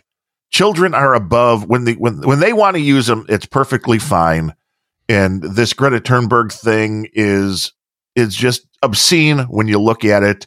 And using kids for these types of things. Again, we talked about the science surrounding climate change. sure. And oh, actually, when you talk about using the emotion rather than logic, as Ryan was talking about, go back and check out the random thoughts I did entitled Bias, because we Yes. talk all about the fact that facts and figures are meaningless. And all you need is emotion to get people on your side. And that is very clearly what's happening here. And using a kid to do this is, it, it really is. It's obscene when you look at it. Repulsive. Disgust. Yeah, because if this, But it- if this is really science, Or- why or are there? Who would you rather? Who would you believe? Wouldn't you? If a, an actual scientist stood up there, if you had a panel of like, excuse me, if these are like the top ten scientists in this field, and let them get up there and make their case, I would have a tendency to at least listen and see what the data was and try to understand it. And I would have a much higher because I have a logical mind, I guess, would have a much bit a higher reason that I would trust them. I know you can laugh at that, Ryan, but when you look at if the best person that you can choose as the face of your cause is a teenage girl who has autism, who is an actor, and they say she has a photographic memory, Greta, which it really does. She is like the perfect poster child for a this. doctored photographic memory a photoshopped well- memory you know, the interesting thing was you look at, so you go, okay, again, why is this girl like this? You know, why was she the one chosen?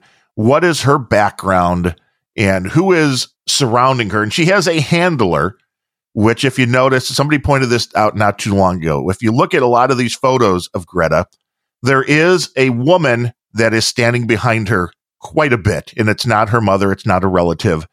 It is a woman named Luisa Marie Neubauer, which they refer to as her handler here in this article. She's a member of One Foundation, which was the group managed by Bono, Bill Gates, and George Soros. So, I mean, hey, you can trust Greta because Bono, Bill Gates, and George Soros. That is a uh, oh, that's the, a hell the of a person pairing, on the other it? end of her leash quite a troika. Yeah. Well, you know, this the, the whole thing of pimping children to advance a political agenda is not new. I mean, you've got, uh, geez, the, the Children's Crusades.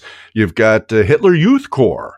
You know, it's a it's a proven method to uh, to pl- play on emotions and curry favor with people who aren't that bright.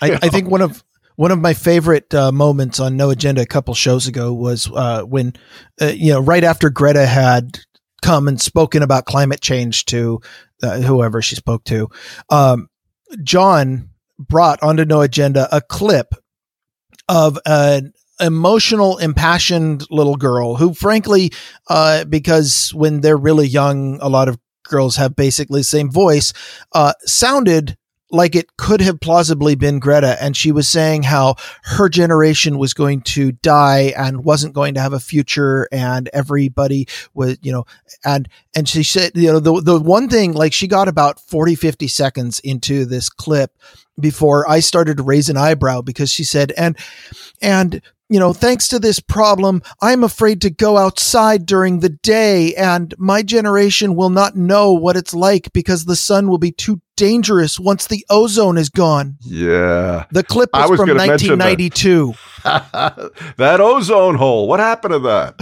Where'd that uh, go? It's, it, it, I think it, it left for no. sunnier climates.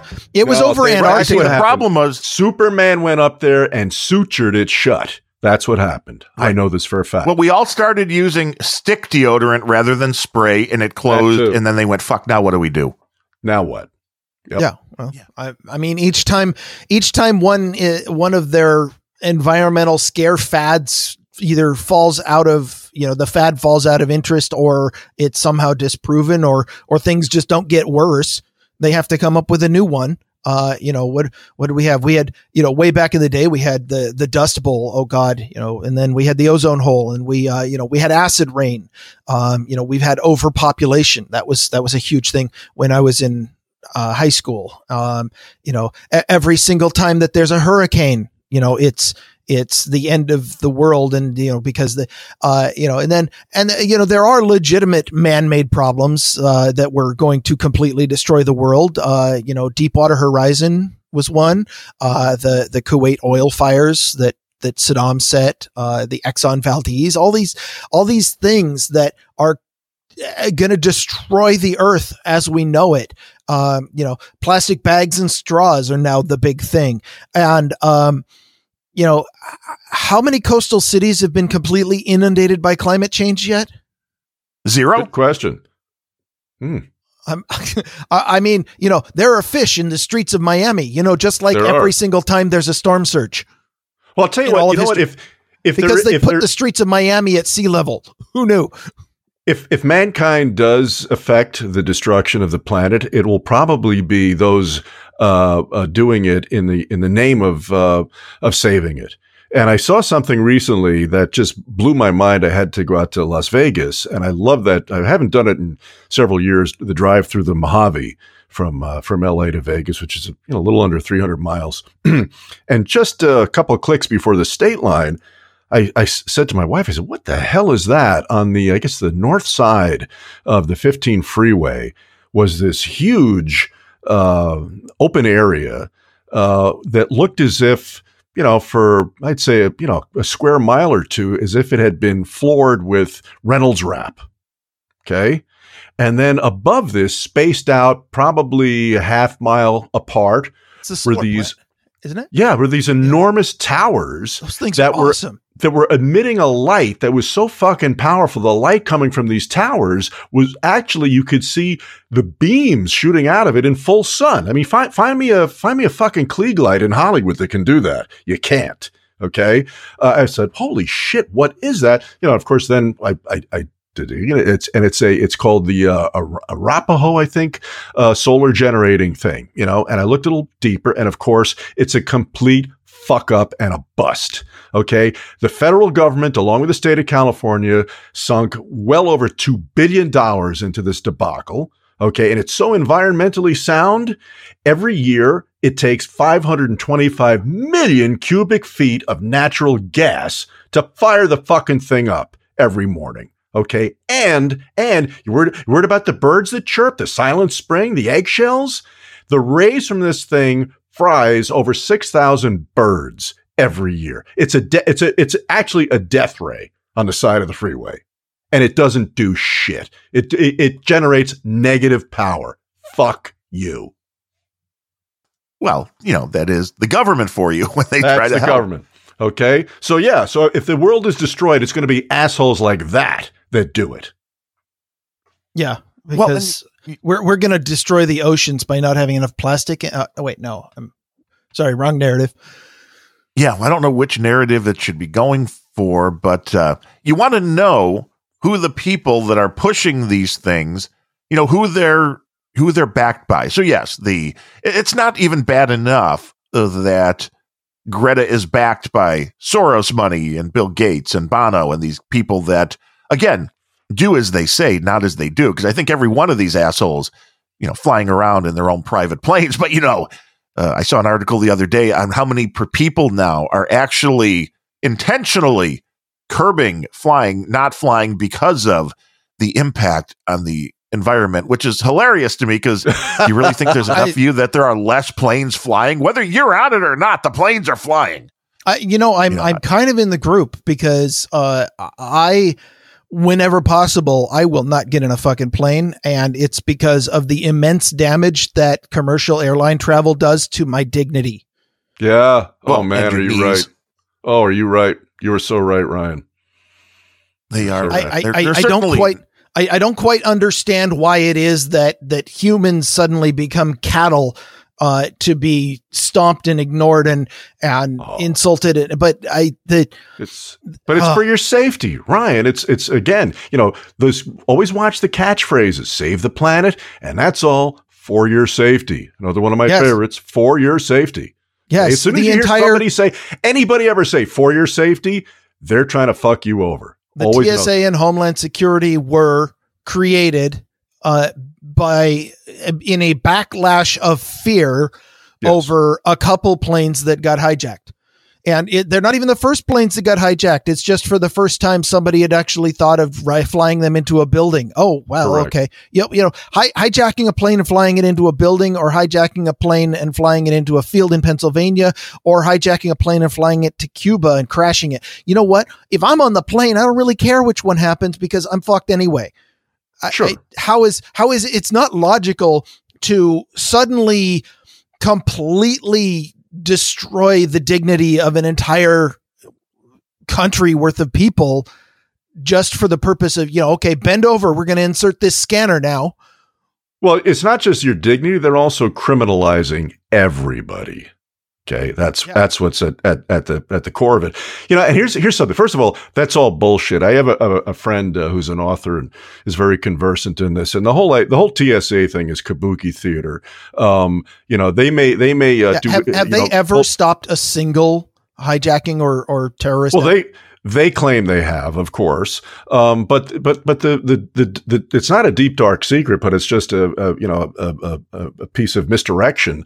Uh, you know, while they're doing full body cavity body searches on you and me, uh, at the same time, in the course of of a day, there are dozens, dozens of guys crawling all over that plane who get no security checks whatsoever. And they're called fuelers, baggage handlers, the guys that deliver the robot shit food sure. to the galley. Well, they Nobody, get a, they get a cursory background them. check but hired. that's it. But but nobody's nobody's nobody's checking them to see if they're packing fucking TNT no. in the uh, in the in the in the overheads. Nobody. Okay. And at the same time, every month there are. I just checked, saw this figure somewhere, and I was kind of shocked at the. Is there's something in the range of was it a hundred to? It's it, it's well into six figures of private uh, commercial private jet flights every month. None of that gets any secu- zero. You can step onto a G5 from a corporation, or if you've got the jing to say, "Hey, rent me that fucker for a couple of hours," they go, "Yes, sir," and they salute you and pop the champagne. No, nobody's stopping those things from being driven into planes. Well, no, well, no, we can't. Complete bullshit. No, no, these measures are for controlling the population. Exactly, and inconvenience the elites.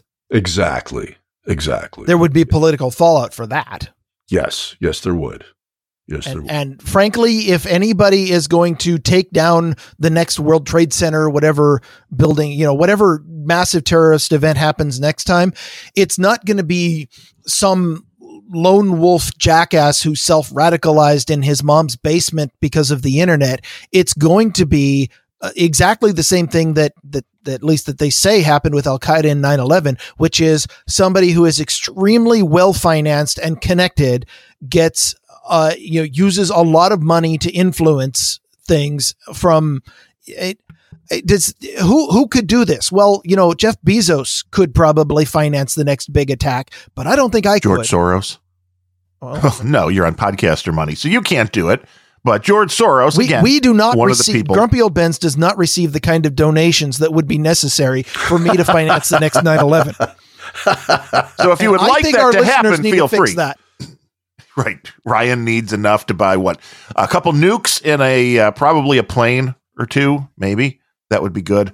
But yeah, you want to know who's behind this stuff and which is one of the reasons why the Greta story I think is so interesting and because we're living in the world now where social media exists and people are getting uh, silenced, they're getting deleted, they're getting blocked, they're getting banned for things they did you know, even decades ago, which is just it's crazy to me. The guy that raised all the money for whatever the beer raised um raised a bunch of money for a charity and then some reporter found a racist thing he said on Twitter like 10 years ago and then got him in all sorts of crap and then somebody found something the reporter said it was racist and got the reporter fired. Um it's kind of a never-ending thing, but even Greta when it comes to tweeting uh, sometimes has to apologize which I found this to be interesting because this to me says maybe this movement has some cracks. Maybe this uh, this is a good sign for people that don't believe in this this complete and utter bullshit because Greta accidentally posted a photo of herself. This is back in July of this year, wearing an Antifa T-shirt. Whoa! It's is it Uh, just me, there- or or does anybody else find it completely hilarious and awesome whenever cancel culture backfires on one of these virtue Oh, signaling yeah. dickheads? It's great. Yes, it's great. It's what they deserve. You know, and getting rid of cancel culture is hard. Well, no, it's not. It's very easy. If you don't want to be canceled on your social media, go to noagendasocial.com or gab.com and go to one of those instead of Twitter, and you won't be silenced. You won't be banned. You won't be shadow banned. It's interesting that uh, Instagram and other Facebook, I think, are letting you now like do your own shadow banning, like of people you don't want to see or of people that post on comment on your stuff. If they comment on some of your content, you could shadow ban them rather than waiting for the big bad Twitter or Instagram to do it for wait you. But Greta had a picture. Okay. Go ahead, Larry. Oh, I'm just just back up a second there. When you say people can shadow, you mean let's let's say I don't like what you're saying, right? Now you say, I- and I want to shadow ban you. Does that mean I'm shadow banning you only What's- in, in reference to communicating toward me or everybody? No, it's it's not a work? shadow ban. What it is is it's actual censorship. It is giving you the right to prevent anyone else from seeing replies to your tweet. Wow. right. Or to- for seeing their reply. So, say, for instance, say I'm a troll and you Yeah. post something and I keep trolling you, Larry, and you don't like what I'm saying to your post. You could shadow ban me where wh- when I go back, it'll look like my post is still there, but nobody else will see it. No shit. So they, they've now given out that. That is on Instagram and I think maybe Facebook. They're the same entity. So if it's on one, it'll be in the other you know, eventually anyway. So, so what if happened if everybody adopted the the uh, the idea that I came up with about a year ago, which was called Flag Day?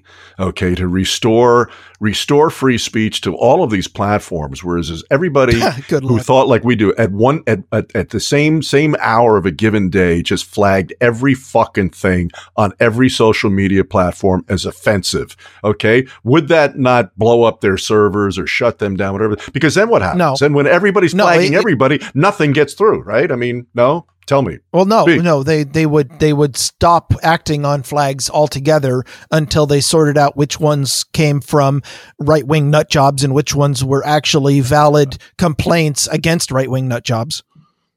Well, they have gone after people. So if you, you know, let's just say if you went and you flagged everything Greta says as hate speech, well, once they saw you doing that, they would demand that you were hate, uh, determine that you were hate speech. And instead of Greta being blocked, you would be blocked for falsely claiming. I mean, that's where this would come. So you're never going to get the narrative from being pushed. There, there's no doubt about that. As long as the companies themselves have a narrative and they're on one side of the equation, I don't think you're ever going to stop that.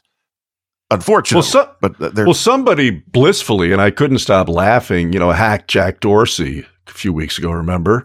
and uh, yes. I just thought I just I couldn't stop smiling and laughing about that. And you know, if, if, somebody can do that once, if anybody has that kind of technical expertise, I'm sure they could do it again. Why don't they just get? Why don't they just drill down and fuck that thing up 24 seven? Why can't that be done?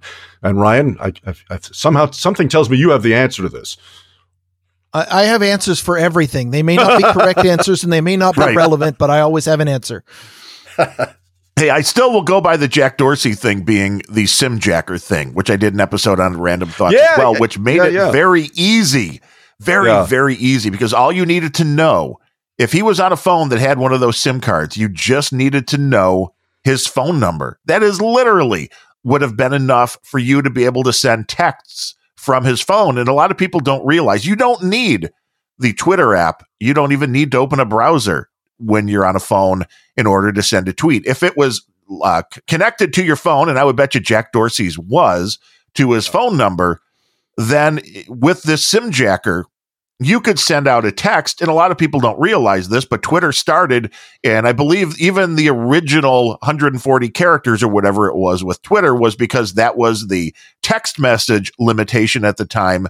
And it was set up. Twitter is set up. If you set it up with your phone, you can actually make a tweet by sending an SMS message to the right number. So if you were able to do the Simjacker thing, very easy to post things to Twitter. You didn't even need his Twitter username and password. Well, the username's obvious, but you didn't even need his Twitter password if he had two factor authentication on his Twitter account. This would bypass it because it's from his phone and going, well, this is Jack. So everything's cool. So I do believe right. that was part of that, which just shows you how easy this stuff is and how easy this kind of stuff can crumble if the guy that's running Twitter can have his account compromised. Yeah. Uh, I don't think any of us have any help, uh, any hope that we're not going to get hit. But the interesting thing with the Greta and the Antifa shirt is this: you would think she would love Antifa. You'd think she would embrace Antifa, but she posted a photo of herself in an Antifa shirt, and this caused a little bit of an uproar, I guess, back in July. And here was her response. Yesterday, I posted a photo wearing a borrowed t shirt that says, I'm against fascism. That t shirt can apparently, to some, be linked to a violent movement. I don't support any form of violence. And to avoid misunderstandings, I've deleted the post. And of course, I am against fascism.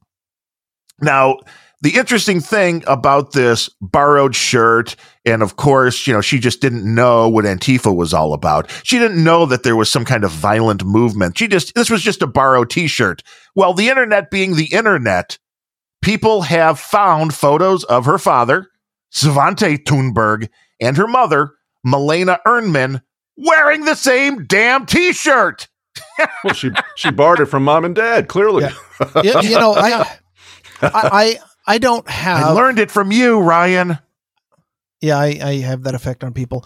Um, I don't have a lot of ill will toward Greta herself, other than you know being completely no. duped, and also she probably shouldn't yes. have gone up there because that you know she's going to face a lot of disdain later in her life, and she probably deserves it. But I mean, if there are people that I will definitely recriminate and know, the people who are genuinely evil in this entire Greta thing, that's her parents.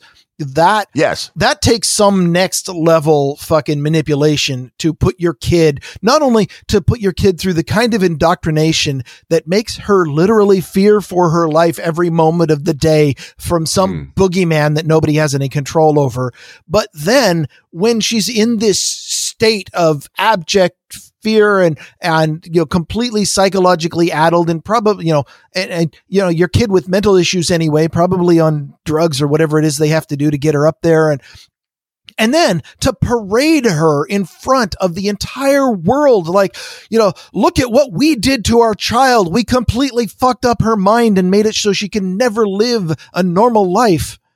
That's that's terrible. Well, it is. It's child abuse. And this this is from a website, climatealarmism.news. And they actually, with their articles, have a lot of links to the original sources. So this is one of these sites, unlike a lot of them that just spew things without having links to them. Um, seems to at least be doing their homework. And again, you can figure out which sources you want to trust or whatnot. But it says that Greta's mother is a popular Swedish opera singer, longtime far left activist. She's indoctrinated her daughter, who was diagnosed with autism and other mental disorders. I don't know what the other mental disorders that Greta has been diagnosed with from from the youngest of ages with apocalyptic dogma about the environment. She even, and this one I thought was one of the great ones, claims her daughter can see particles of carbon dioxide in the air. I mean, um, this isn't this her mother's book. Well, now get this.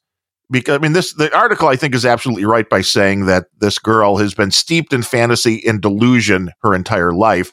Because it says that Greta's initial school strike that started this whole movement, it coincided with the publication of her mother's memoir, Scenes from the Heart.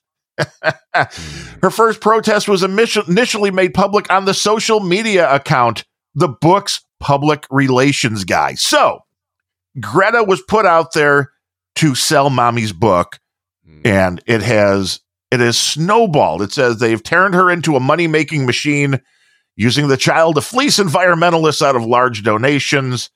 The publicist founded a climate-focused PR firm, We Don't Have Time, and put Thunberg on the youth advisory board. The organization has raised nearly a million pounds before Thunberg was even thrust into the spotlight as a worldwide icon.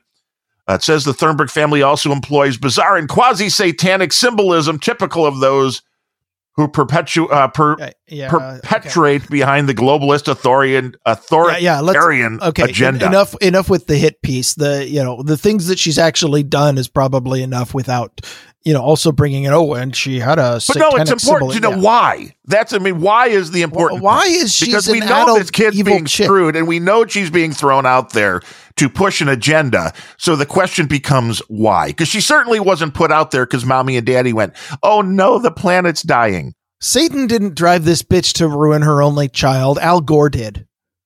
It's too Aren't easy to blame? Satan. It's too easy to just blame this faceless thing, you know, mythical or mystical person that you'll never see. You know, oh, so, you know, everything evil I did was caused by Satan. No, it isn't. You did because you're greedy. You know, Larry, I was quibbling with you earlier when you were talking about you. You said somebody was evil, and and I was quibbling because in general, um, I believe that there are evil acts, but there are just people, and most people aren't evil. But I'm going to have to retract a little bit about that because this this Greta's mom bitch, that's evil. It would appear so. Yeah, Um, I mean, you know, using people- your own child. Jeez. but you know, she's she's not the first, and she won't be the last. Absolutely not. Um, you know, it's just it's just a horrible thing, but people do that. They pimp their kids, and um, you know, what are you going to do? It's it's for the greater good. We're saving the planet. Yeah, yeah. And Sad. Here, are one of the other articles So- it says that uh, Greta was also obsessive compulsive, which I can see, and has Asperger's syndrome. So, um, Was yeah, I don't know. Uh, So this kid had some level of fame prior to this this uh, this speech that she that she gave that rocketed her. Oh yeah, she's top. been really big in Europe since she was like nine. really, and, and it's always with the same issue, the the same um, whole uh, climate change thing. That's the that's been her rally cry from Uh, from then. I'm, I'm, I mean, you know, the an inconvenient truth came out before she was born. True. Yeah. It's- the the movement is not new anymore. No, it's and in, not. in Well, the you know, mother's guy- book, that's where she says uh, she can see carbon dioxide with the naked eye. She sees how it flows out of chimneys and changes the atmosphere in a landfill. And of course, they came That's out. called you know, soot. the mother came out later, right? Soot. And said, "Well, no, I was just speaking metaphorically, but uh, yeah." It says she was eight years old when she first saw photos and images about the plastic in the oceans on television and at Mm. school and heard about global warming being warming caused by human activity. Greta suddenly stopped eating one day after another, her mother writes. Wait, what do you mean she suddenly stopped eating one day after another? I could say she suddenly stopped eating. Uh, I'd one appreciate day. if she'd stop eating the days because I plan on living those. uh-huh. Yeah, I mean, this is this is just uh Well, this you- is know, there's- sad that uh people are, you know, you mentioned Larry. Gore's book, Gore's book, and this kid. Everybody's got a book. Gore's book, mom's book. I got some books, but the book that really uh, opened my eyes to this, and it's it's probably I bet you it's twenty years old now, was actually a novel by uh, Michael Crichton. Okay, and State you know, of fear. State of fear. And uh, that guy, I mean, the most overused word in Hollywood certainly is the word genius, but he certainly was. The guy was a phys- physician. He was a brilliant uh, creative novelist. He, you know, screenplays, Jurassic Park, Andromeda Strain. And he was a visionary. He saw the future. And in that book, if you really want to kind of get a handle on how this whole thing got developed, you know, kinetic energy and became what it is, that, that that tells you. It, and basically, the, the the essence of that book is, for, as far as scientists go, there's a fuck ton more money in alarmism and and fright and fear than there is in truth. Yeah, it's that simple. And and you know the the idea behind the book, uh, you know, Crichton didn't set out to to make a big point, and he certainly didn't set out to become a a pariah in the entire community that that he started in. He he set out to tell an interesting story using a plausible narrative using the issues of the day, which was uh, the the idea in the book and the the the gist of it is uh, an environmental group starts creating effectively false flag environmental events in order to build political capital and get people on their side, and then they start. Uh, crossing the line into effectively terrorism and start trying to cause environmental disasters in order to push their point. And that's not that wild as a fiction idea, but no. The thing is when he was writing that book, the more research he did, the more he realized that he wasn't the first person to come up with the idea. And in fact, there's lots of evidence out there that he was just writing a book about it, but that people have actually done this. And there's, you know, there's well, there's yeah. plenty of places in the book where you kind of feel like you're being preached to. I, I, I when I read it, I was like, okay, you know what, I, I, I understand this, but I, I might not have been the target audience for the preaching. But even if you take out the preaching, you look at this and go, you know, there's lots of evidence this has already happened. Yeah, I, well, I thought this was the, fiction. No, well, this is real. This is again, this goes down to this Greta and these other angry climate kids that have filed the formal complaint with the United Nations about not enough being done with this climate change stuff. They only mention the West. Why do they not mention China and Asia and and, uh, and because Africa? they they're already signed on to the Paris Accords now that they don't have that they can continue polluting. no, they're not. They well, no, they. I mean, they are because the Paris Accord basically says they can continue doing anything that they want for 15 more years.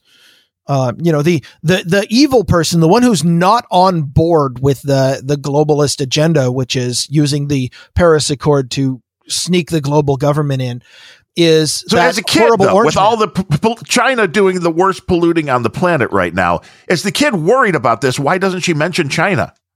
Also, because she would not be given a podium in China. well, see, now isn't that that doesn't really change the fact she's not mentioning China. And somebody made this, you know, uh, this jump, and it is kind of a little bit of a jump, but the fact is, one, it's only the Western, primarily white countries that need to have a climate change doctrine, and number two, China's communist. That's what these fuckers want.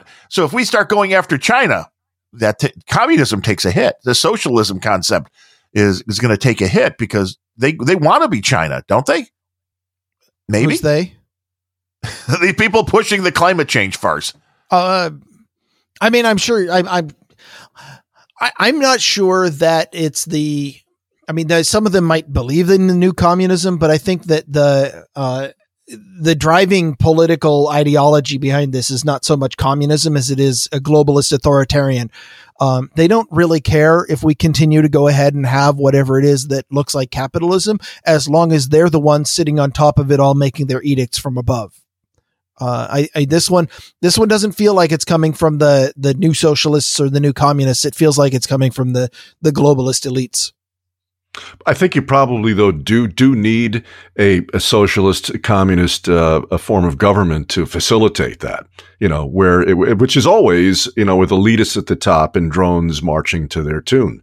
That's not so easy to accomplish in capitalist systems. Well, so it's, I, I kind of get Darren's easier. point. If you push everybody into despondent poverty, so that Yes. every single person is scraping for their next loaf of bread. They're not going to have the energy or motivation to try to resist you politically. So yes, you absolutely, if, if you want to institute an authoritarian regime, it's certainly a lot easier if you do it in a country that you've first inflicted abject poverty on the population. And socialism is a really good way to do that. Yes. I mean, Al Gore, when he left office, was worth eight hundred and fifty thousand dollars. Now he's worth north of three hundred thousand, uh, 300, 300 million. Excuse me, three hundred million dollars is what that guy uh, tips the scales at. How do you do that? I guess climate change pays and pays. It it does pay if you're the one pushing the agenda. It Yeah. even let it even gives you enough money to run around in your private jets. Private jets, multiple Well, I mean, he was the guy that came up with the the oh well, you could buy carbon credits. So again, is this about Yeah. saving the planet and oh, stopping Oh, this, or is it about give me money and you can you can Yeah. do whatever Yeah. you want? Con- convince everybody to buy carbon credits because paying is a great way to virtue signal and assuage your your guilty conscience. And also, by the way, make sure you give that money to me. Thank you. Well, it's the old Catholic uh, business model of indulgences, isn't it? You can It buy is. away your sins. I never thought of that. It is. It is totally indulgences for the new climate religion. Yeah, of course. Nothing's new. Well, and this is a religion, isn't it? Well, the I mean, the, the good ideas Yes. always come back. Yes, they do. Child exploitation, indulgences. Let's see what's next. There's got to, you know, it's got to be more. Just look back. It'll all, it'll all come around again. Or yeah, in the words of John C. Dvorak, it's a scam. it is a scam, and I mean, this one of the things we thought we were going to base the show on, and really never even got around to, was there was an article that you had, Ryan, which was like what nineteen of the climate change predictions that have happened over the last decades, which eh, I didn't didn't happen. And well, yeah, but but you know, we we briefly got into the science behind it with the CO two stuff and everything. But to be honest, that's not the interesting part of the climate change uh, uh, discussion, as far as I'm concerned. You know, it. it I, I am. I have actually done my research. I have followed it. I am pretty sure that I'm more qualified to discuss the science than 97% of humans out there. However, that's not the interesting part of this whole debate because, uh, you know, well, first of all, if, if we decided to get into a climate change discussion, we would be deplatformed even faster than this show is going to be. Oh, you're denying. You know, it, it's, anybody who hears rational discussion will immediately look at this and say, "Oh, you know, you're you're obviously you know a, a denier, and therefore I don't have to listen to anything." You you can't win people over these days with logical arguments. But the much more interesting side of the debate, at least from where Wait, I wait, that- sit, wait. is Let me not stop you there for one second. Then, if you can't stop them with the logic of the other side being completely and utterly wrong, that means the only way to convince people that this is a farce genocide. would be using the same type of things that they are using emotions. So, how do you do that? I, I, That's a damn good question. a- Let's as a Vulcan, around. I have no emotions, so I don't know. What you're. Do you have pointed ears too? I've never I- seen you. I, He's There's a green with reason for pointed that. ears. Yeah. no, the the mo- Well, okay, yeah. Okay. I- up to your point, Darren, that's a very good question. Okay. And again, the reason it's not happening is because the, the, the, the opposition to this is extremely deficient in their, in their verbal and propaganda skills. You know, even look at, look at what's going on right here. What they constantly do is they alter the nomenclature to fit their agenda. Okay. So at first it was, it, it- well, back in the 70s, it was global cooling. We're in for another ice age, right? Then it was the ozone layer. Then that went away. Then it was global warming. And when that didn't work, oh, fuck, let's look at the incredibly elastic climate change. Okay. And we're all that sitting term's here got some legs to it. It's a good one. it's got some legs, doesn't it? And and here and now now it's also turned a new corner. You hear this quite often. You hear climate catastrophe. oh, the Ex- crisis. Exit. Egg, no, not a crisis. A, cr- who the fucking? I pull crisis out of my ass all day long. We're talking cat- get that looked at. We're talking catastrophes, baby. That's the real fuck. Catastrophes, existential threats, in the words of Anderson Cooper about the last cur- hurricane. Existential threat. Okay, they can't. They keep. They constantly keep amping up the verbiage. Okay, and what do we do? We we play with their bat and their ball. We use their terminology. That's why this fucking thing is is is lost until people can rest- stop start coming up with their own answers to this okay instead of instead of accepting their terms referring to it on the terms we choose then you're going to see a difference and not until the, I think the real problem here is that what you've got is activism versus the, uh, uh, for lack of a better word, conservatives. But I mean that in the the classic uh, favoring the status quo group. Um, the vast majority of people by default favor the status quo because things are going okay. But the activists are the ones who actually uh, favoring the status quo is not something you particularly invest yourself in. You're like, you know, you're not, you don't militantly go out and bomb buildings to keep the status quo in state in. It's, it's a but, passive stance. Yeah. You do if you're sure. Bill Ayers. Uh, I don't. Okay. Uh, whatever rumors you've heard are false. But if, if you are an activist, then you are actively, uh, actively invested in changing the status quo. Therefore, activism is always going to be far, far more shrill.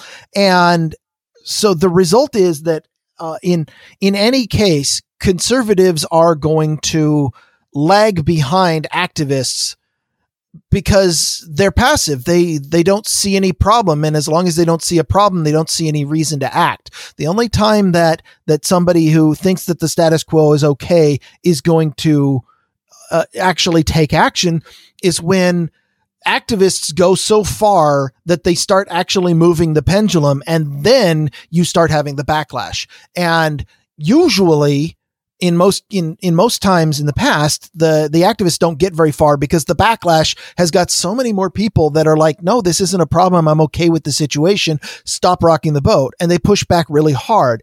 So before you start really pushing the pendulum, before you start really trying to institute all those global policies that ruin economies left and right, first you need 20 years of propaganda to make sure that anybody who might have been invested in the status quo understands where you're coming from and agrees with you before you ever start pushing on the, the whole thing.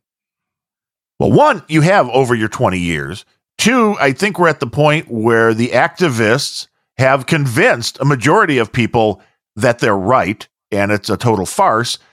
So how do you fight that? That again is the main with, question that I keep coming up with. The with with words. Okay, I hate the, I hate the phrase. With, with I, know, I, know, I, I know we're on the same side of the bullying fence, Darren, and I despise the right. phrase "use use your words." Okay, because sometimes they don't work. Fist, fists are necessary, but but imagine, just imagine if if, if from from this point forward, everybody who engaged in a in a debate with people about this this this cli- climate change refused to use that term and said, "Well, let's talk about climate lies." I don't subscribe to your your version of climate lies, and uh, don't call me a climate denier. I'm a climate realist. Imagine if everybody just just drew that line in the sand, you know, hammered in the tent stakes and said, "I'm not using your terminology." I think that would be a start. I really do. It, well, it can't hurt, and I'm on board. I think people have have to understand is, you know, one, that's the emotional stuff that they're putting out there because they're using kids. And the other part of the stuff that they're using as far as an argument, when again, we talked, said the word plastic straws and plastic bags quite a bit in this episode. And a lot of the arguments you hear about this stuff will, even people that find it to be, you know, very questionable and it's an inconvenience, you hear a lot of people use the kind of uh, I've been broken down wording of something like, well, you know, I don't really believe in this climate change, but you know, if this could help even a little, then I'm okay sure. with it. You know, if I if, if if I just have to have a little inconvenience for this, then I'm behind it. And will and to me that is a pretty big foothold. I mean, it may not sound like it, but I think that's a pretty big foothold in somebody's psyche when they're going to go, well, you know what? Well, maybe if the plastic bags are bad. I mean, when Barack Obama was elected, I remember him saying, "We have to get rid of these SUVs. People aren't going to, you know, in 10 years people are aren't going to want to be driving these big vehicles anymore. There's more than ever on the road." I just have to bring people up people like to, them. To Larry's earlier point, um, merely using the phrase "Do you believe in climate change?" is using their argument. Yes. Climate science if you are actually talking about the science, which I think we should be, and not the alarmist religion, um, science does not require that you believe in it. If somebody asks me, do you believe in climate change? I will respond, you are asking the wrong question. Um, science does not want your belief. In fact, science is harmed by you believing in it because it becomes not science. It becomes religion. If, if you, if you believe hard in something that's science, you're not objective about it and you're not doing science anymore. It's not, it, it's not the, you're, you're not generating new knowledge. You're generating new dogma. Yep and and that's Correct. what we have the the entire climate change movement is a huge pile of dogma where years and years of propaganda have convinced people to believe in this new religion with with its prophets Al Gore and Neil deGrasse Tyson at the top who will show you the one true path if only you shut your brain off at the door and take whatever it is that you're spoon fed rather than trying to think about it. And it's bad enough that they're doing this to uh, the the general public who has no particular interest in doing the science for themselves, but they have completely co-opted the scientific industries to the point where uh, you know I I had meant to bring this up earlier. Uh, if if you are a climate scientist who is actually practicing science in the area, you cannot come to any conclusion other than the one that the popular narrative is because they're not they're not giving a a campaign of of or your world is ending? The the climate scientists know better. They're giving a campaign of if you publish the, anything that eh, doesn't agree with the narrative your career is ending because we'll drive you out and and the people that are pushing that, it that are culture, getting a lot of money. That culture leads to bad science. I, am gonna I'm gonna go ahead and give what you know uh, Sir Bemrose' official position on climate change. Uh, is the climate changing? I don't know. W- where do you think it's changing? By how much? I don't know. In fact, you don't know either because there's no good science. There is no good science going on. Everything that you see that you claim is science is, if not sheer outright propaganda, is bad science that is being influenced by threatening the scientists who are doing it or by people who have an agenda and therefore are not conducting correct science because they're going in with a preconceived notion of what they want. Therefore, there has been not been enough good science on the topic to even know. So is the climate changing? I don't know, but neither do you. Okay. Well, let's move on. Let's even suppose that it is. Let's let's just humor the idea that that it might be. Then are human beings a cause? Again, I don't know. In fact, I don't think we can know. We can't uh, the, the humans we do not have enough data climate is billions of years old. It has been going on for a very long time. Most people cannot conceive how long a billion years is, and it's more than one of those. So, are humans doing it? Well, I don't know. We've got what? We got 100 years of data total. We got maybe 30 years of good data that hasn't been fudged by you know mm-hmm. weird things like heat islands or or sticking your thermometer out in the sun. It, well, and it's the man made part that really you have to get into. And when you go look at some of these graphs of like what happened, let's just look at CO2 because that's what everybody's pointing to. And the fluctuations before people started driving cars and having factories was way greater. Like we've talked about the back in the areas millions of years ago, a lot more CO2. Uh, so saying something, it's the man made part because saying something is, is the climate changing? Yes, I have no doubt the climate is changing, that the world's climate's changing. The world doubt. is a I living. I don't think we have organism. enough good science to determine. I have you're doubt. a living organism. You're uh, you you change from day to day. Every living organism changes from day to day. As you age, ah, you yes. change. Well, that yes, you know, there's the is, cycles thing. You are correct there. I'm sorry. You know, and that's just the point that I'm kind of making, which is so saying climate change is bad. It's like, well, no, it's not. I mean, it, this is just a part, the circle of life we go back to again. So the planet, you expect the planet to never change? I mean, that is that is crazy utopian pie in the sky. Like we can freeze time and have it be exactly the same this year as the previous year before. And why should that even be a goal? You know, if you think a, a few degree, if, if you honestly think a few degrees of warming is going to completely destroy the planet, uh, think about this: the Earth is technically still in an ice age. We're we we've been in the process of coming out of the ice age for a few thousand years now, and it'll be a few more thousand years before we're not in an ice age anymore. The the ice sheets of Greenland and Antarctica are are what's left of that ice age. Um, there have been a lot of long periods in Earth, Earth's history where it has not been an ice age at all, and if it's not in an ice age, that means that the planet was warmer. You think a couple degrees is a problem? Then how is it that the planet even existed through all that time we didn't have any ice sheets at all? Kind of weird. Great. And, you know, but this is again, you know, that doom and gloom that's being sold. And one of the things Greta in their little uh, UN speech, which was turned into a heavy metal song, which wasn't a good song, but it was kind of funny, talks about how people are suffering because of man-made climate change. And when you go and look at the reality, kind of I'm suffering like because of man-made climate change. They won't shut up about it. but when you actually look and see how many people have been given better, more comfortable lives because of things like air conditioning, for one, which is something we didn't have 100 years ago, and medical science, things are actually going in a better direction but again, the lie is allowed to fester out there, and nobody will dare call Greta or these other people on it because it's a part of the narrative that the concept well, that people are worse people, off. Lots of people will call them on their lies. Those people just aren't getting any press and are getting shut no. down on social media.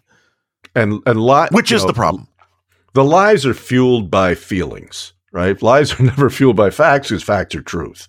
Okay.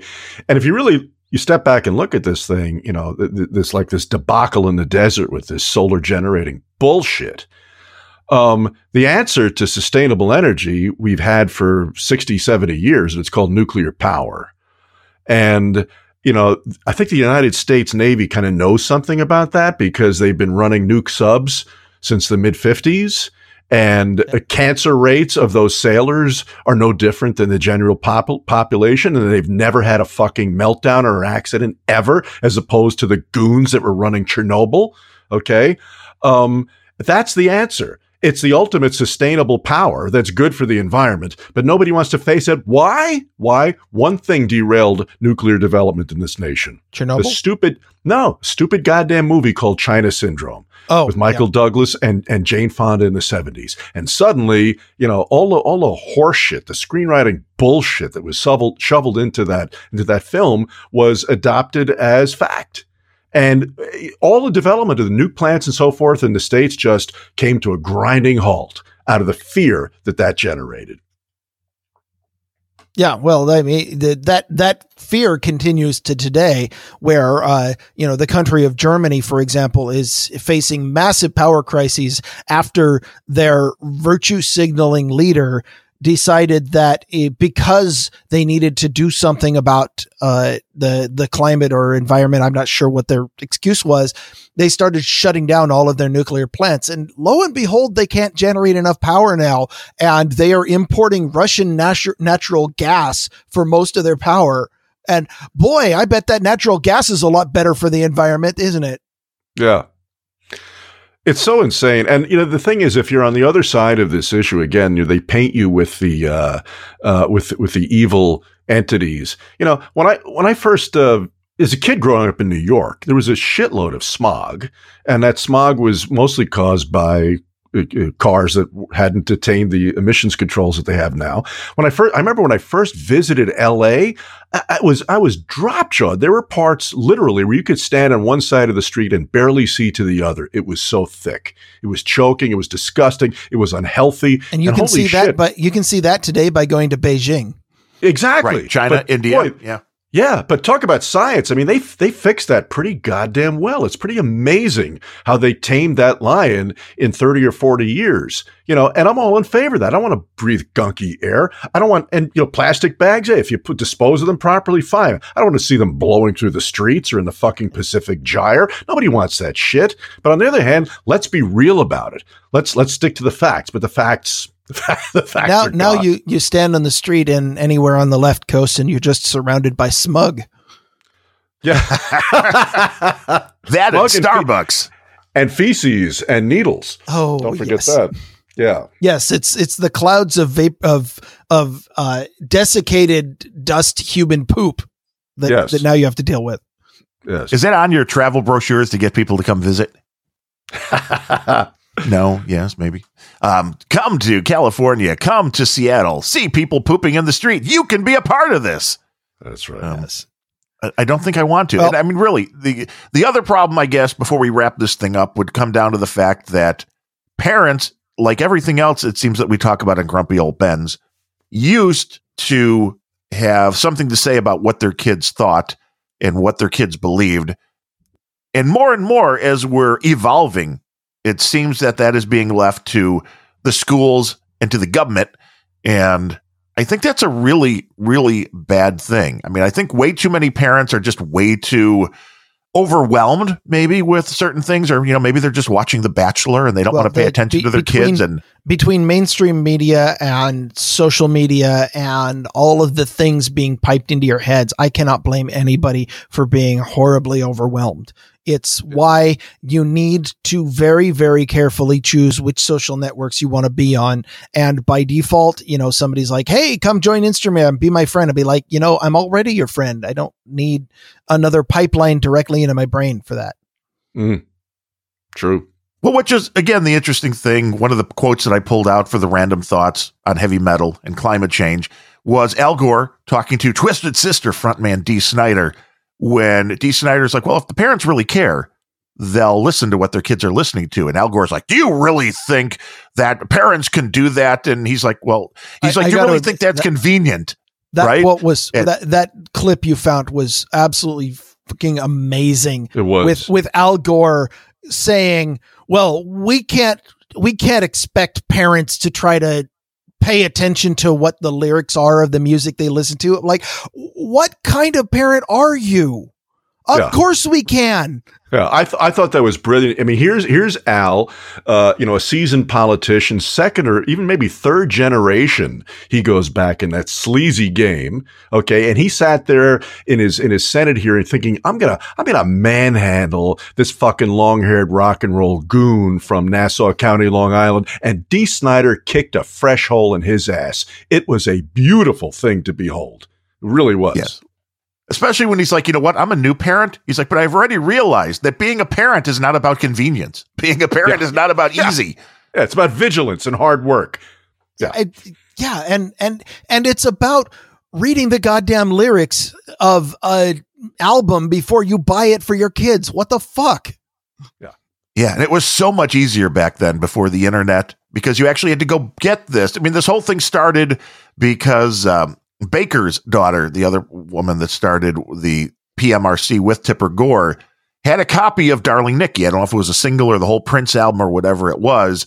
And they heard the lyrics to that and went absolutely nuts. And, you know, I'm thinking again, looking back, you had to go uh, buy a cassette or steal, or buy an album or steal, or have a friend make a copy. Either way, you had to go out and originally you had to actually procure this from a store because they weren't playing it on the radio.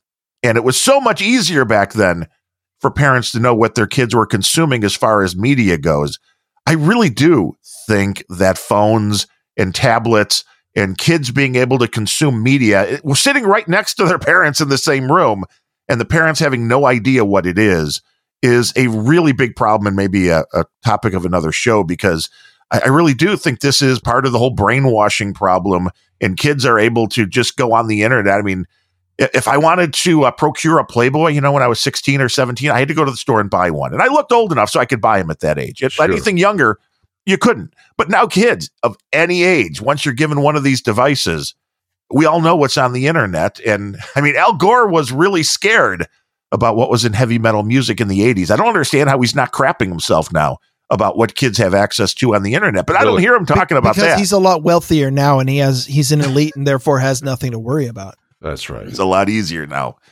You know, when we were So, kids, yeah. the day the de facto babysitter was the TV. Okay, but still, you had uh, you know multi-billion dollar networks who were pretty uh, pretty vigilant about making sure nothing that appeared on that television was too over the top, or they'd lose sponsors. Well, and, right? and The- remember we had the the nanny state, the FCC, and their you know the list of Yeah. seven words. Seven words. Now the the, the new the new uh, uh, de facto uh, babysitter is a goddamn iPad, which you know they get it, go wherever they want. I don't give a shit how many parental controls you think you're putting on it. They're going to circumvent those, and they're going to see anything, and it's really sad. It's really sad. and and now you you have you have Mark Zuckerberg and and Jeff Bezos and Sergey Page who are uh or Sergey Brin are who are now the ones who are enforcing what what you can and can't listen to. Yes. I mean, so so everything's much better now that it's private corporations and not the government. Yeah. Yes, nothing Same- to worry same about shit, here. different day. Meet meet It the is. new boss, same as the old boss. That's right. Hey, the Who. It's The Who, baby. Hey, we we won't get fooled again. You know that's great to say, but I'm worried that this Mm. generation is being fooled, and I don't know. I don't know how to pull it. I don't know how to pull the kids out of it who have been brainwashed into believing this. And I really do feel like Greta has had a horrible childhood because of her parents, and uh, she's 16 now. I, I just want to know what happens when she hits, you know, 20. I mean, I don't know. Again, she's got different issues going on Oh, don't worry, the world will end before then. She won't have That's to worry right. about she that. says so. But I want to know what's going to happen if Greta hits 20, 25, 30 and looks around and goes, let me look up a few things here. Wait, all s- these I things saw- I- they told me to say. I saw a None of great this has headline- happened. I saw a great headline in the Babylon Bee said uh, UN warns only four more years before it will be re- required to update the timeline on climate change again. I saw that. Yeah. That's good And it's true.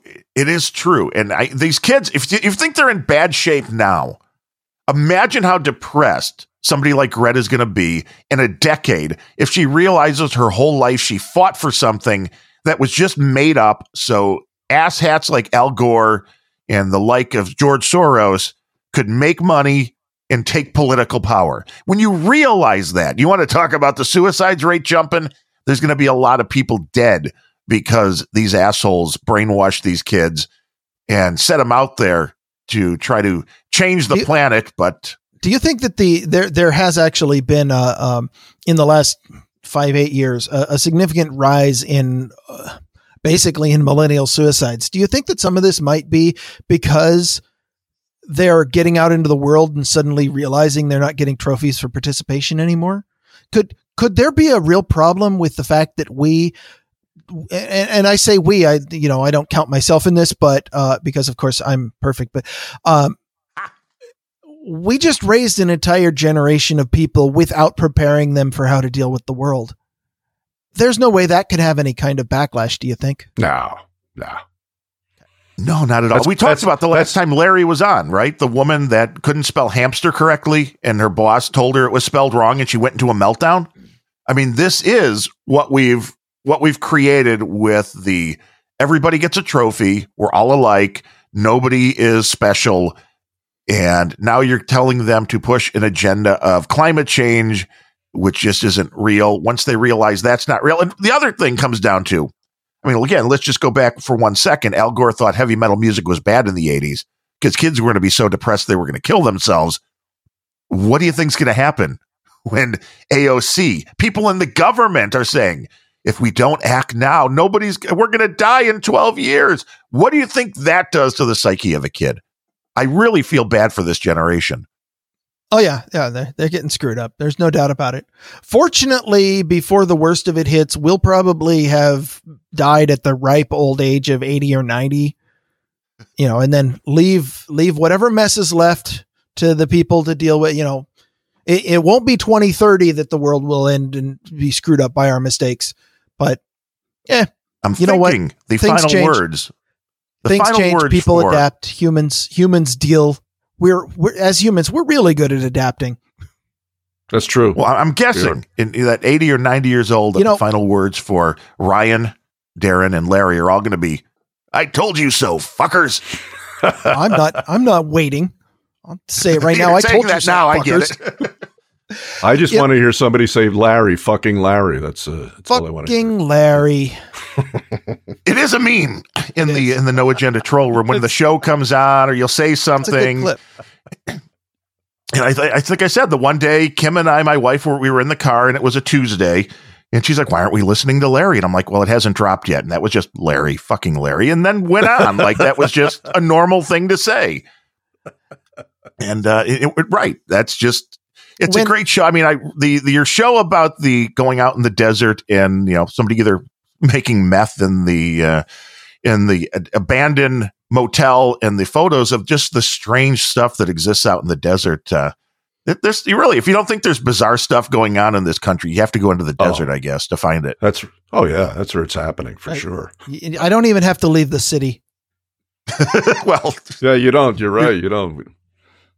So when I was young, when we when we went out, you know, growing up on on the left coast as I did, um, there there were always two hot button issues that you know I don't think this was just my family, but there was always two things that you just did not talk about. You did not talk about religion, and you did not talk about politics because that that's that's bad. That that will cause arguments. That'll cause people to get really pissy. And you know, it's it's talking through your swollen amygdala. It's it's being emotionally invested in something that should be a rational discussion, but isn't in this country. Um, and and I once had somebody ask me, you know, er, well, I, I I I discovered for myself, and then I came to the conclusion. Um, politics is always something that has set me off, and I don't know if you've ever noticed, but I do have a tendency to rant a little bit. Um, about politics mostly, but religion, even as a child, was never something that really hit me that hard. I, I, I, I can talk about religion, but it was, it was not a huge part of my life. And more importantly, um, I, I'm just not that emotionally invested in it. I have trouble ranting about religion. It's, it's difficult. And I realized why some years ago, and that is, uh, in, in the secular society that I grew up in, uh, and and I think uh, you know on in the Democrat strongholds, the liberal strongholds, that religion never really had a lot of control over daily life, and it didn't have a lot of control over politics, in particular. Um, politics, when somebody gets something wrong, it can directly affect me. It can result in my taxes getting higher, my rights being taken away, etc. That gets me steamed up. Um, religion never really had that much sway over me and maybe it's because the the formal religions just didn't have that much control where I grew up. If climate change were just uh, an academic discussion where we could have rational thought uh, we we have time it would be a, a really cool topic to discuss. The only point where it turns into a rant for me is when people start proposing bad politics a bad policy and and they you know what do they want to do to change it? And I am, I'm not the kind of person that gets really worked up until I see something bad happening and it can affect me. And you know what? Bad climate policy is going to be far worse than anything that the climate can do to us. oh, there's no doubt about it. And the reality of the situation, we were talking a little bit before we started hitting the record button, then never got around to it in this show. And let's let's bring this up here since we're going to no agenda lengths anyway on this episode. And uh, we're apologizing to everybody for taking up all of this time on the no agenda stream. But Larry, I'm not you had- apologizing. This is the best thing they've listened to all week. that is true. that is true. And uh, Larry, we were talking a little bit about the fact that you had a book deal. Uh, that was that we've Ryan and I have both perused the book, and it's a a comedy book, and it's making fun of this whole green thing. But And, and it has This- this the was most down. awesome We- picture of Al Gore in there. I don't know how you got that photo. but I think we need like to hear the story to understand oh, just sure. how crazy this is. Well, it was it was a, it was a book that uh, I had a deal with uh, a major publisher. You know, they they handle some some pretty big time authors. You'd know. I'm not going to mention the names because I'm not going to give many plugs. And um, it was the original title was Recycle This, and I spent a you know better part of a year putting that thing together, and I went into it doing it not really with with a whole lot of preconceived notions about uh, the entire arena, other than I wanted to try to write something funny, entertaining, and make a few bucks. And so, um, as the deeper I got into it, the more I realized this this Gore guy, everything it was a, it was a true rabbit hole because every time I I you know, dig into something that that uh, Al and his Goracles, as I called them, or the Al Apostles were up to, it always it always had a price tag attached to it. There was always a website where you could buy carbon credits. Or it always was led to a, a siphon to your wallet. You know, I thought, gee, this isn't very uh, noble. This looks like somebody wants to make some dough. Uh, and so as I wrote the thing, I became more and more critical of him and his book, which should have been called an inconvenient hypothesis, not an inconvenient truth. Right. Um, Very true. And, in, inconvenient propaganda better still. So anyway, long story short, it gets down. There's always a, a point when, when you when you do books where there's kind of it's it's almost like a drug deal. You know, the handoff, like from Scarface. You got the yayo, yeah. Yeah. Where you got the yayo? I got it close by. You got the money, yeah. I got the money. Where's the money? Oh, it's close by. So so there's this point where here's the manuscript. Give me the dough. You know, or at least half of the advance, whatever it is. And so the the contract uh, I guess kind of you do like a pre agreement, whatever it is, and then then I look at this contract with this publisher, and and I'd written half a dozen books before this, and every one of them had a clause in them, uh, which is standard pretty much in almost any publishing contract. It's called the E and O uh, uh, uh codicil, whatever the hell the legal word is. E&O standing for errors and omissions. And basically what that means is we're a big fat publisher. Uh, we're worth many millions or hundreds of millions of dollars. You're just a, a, a writer. So we're going to uh, include you in on our liability policies. If, if our, if our attorneys fail to, to, uh, to, to uh, identify anything slanderous, libelous, anacries, whatever, uh, if somebody comes after you legally, uh, you're covered. We, we got you covered. We got your back right? And it's mm-hmm. it's pretty much so I go to look they, at this. They don't have your back; they have their own. Just to be clear, of course they do. Of course they do. But but it gives you some some measure of solace. Okay, when you're doing something that's not a complete work of fiction or whatever like this. And this was very critical of of Al, but in a humorous sense. And so I look at this fucking contract and I call my agent and I said, Hey, where the fuck's this thing? And he goes, oh, I don't know. You know, typical agents are worthless, worthless, worthless assholes. Okay. And so I said, well, hey, wait a minute, man. Every other, you know, every other contract I've done has had this, you know, we'll find out what the fuck is going on here.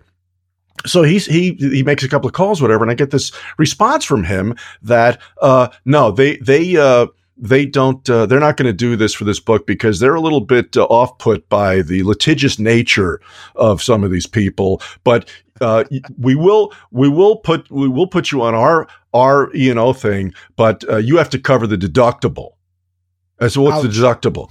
Yeah, what's what's the deductible? Right? Quarter million dollars. Whoa. Yeah. Whoa. Fuck you.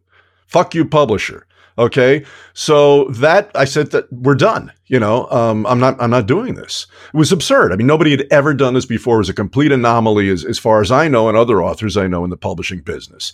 So that's that then I realized how fucked up this entire arena is how people are so vicious. It's just, it's just, it's a, it's a real hot button issue. And so that's, that's what became of it. You know, that's what happened. Which Have is interesting ever, because it was a comedic look. It wasn't like you were publishing yeah, it, a scholarly parody. journal. It's fair use.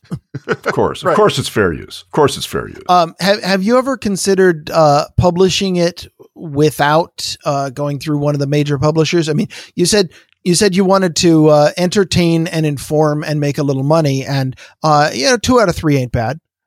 Yeah, yeah. well, you know, for me, I, I who was that ra- rapper that said, uh, "If it don't make dollars, it don't make sense." I forget who that was, but uh, I'm I'm definitely down with his uh, his uh, his his axiom there.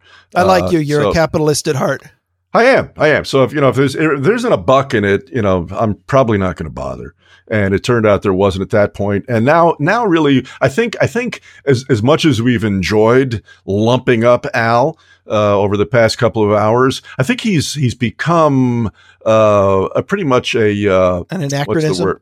Yeah, thank you. He's he's he's old hat. Nobody gives a shit about him anymore, yeah. and others have taken the uh, taken the reins of this. I, I mean, there's there's a very long line of people waiting to step in and become the the face of climate alarmism.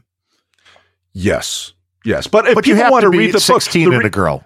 If if people do want to read the book, it's a, if you become a five dollar a month Patreon uh, at thatlarryshow.com, you can download a PDF of it, which actually has audio files. Did you guys? Did the audio files working on that? I think they did.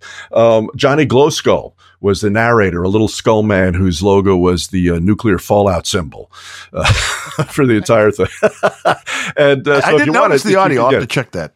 yeah, Yeah, check. There should be those. uh, Yeah, there should be those little ear symbols, you know, uh, on on every, every so often in some of those uh, in some of those uh, entries, catalog items, and if you click them, you'll hear Johnny give his commentary on it. And that was kind of my favorite. Nice. part. I just transferred it over to my evil iPad and- and looked at it there. So I'll, I'll look at it on the on the PC, see if those are there because I- I'm I sure can it's an entertaining.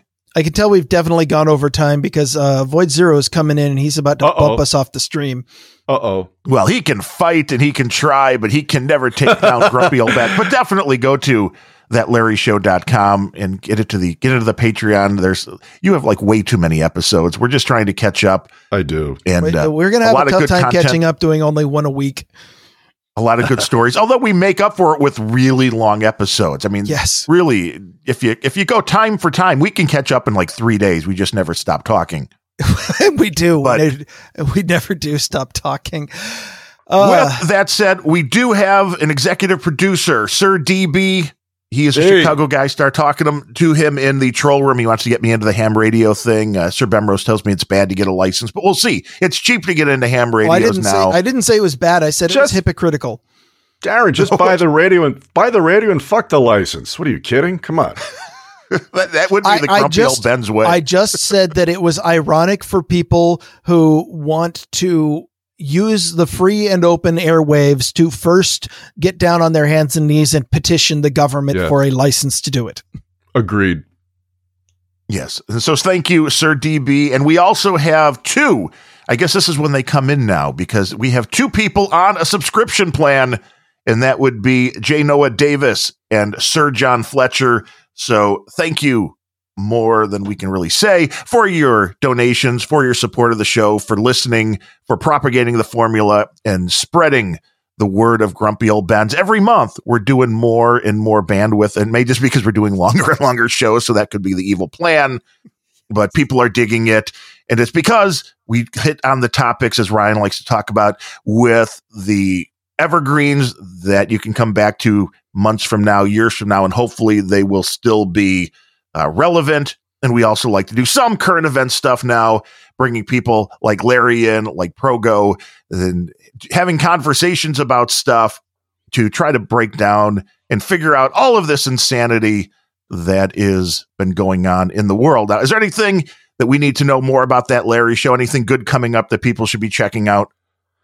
Uh, like I said, I got a, uh, a a bonus episode that's in the works now called Civil War 2.0, uh, and uh, just you know every every every uh, Tuesday or thereabouts there's a fresh episode, and every other Sunday there's Sinner's Sunday when we look at things of a spiritual nature, but in a very different through a very different prism, I might add, and that's about it. Thank you. I, I, I was I was never interested even remotely in a podcast about religion until I discovered Sinner Sunday. well, thank you, thank you. So Appreciate forget that. Kanye, Larry. You need to start your own thing. That's what I want. I'd love to ride his I'd love to coattails, forget man. Kanye.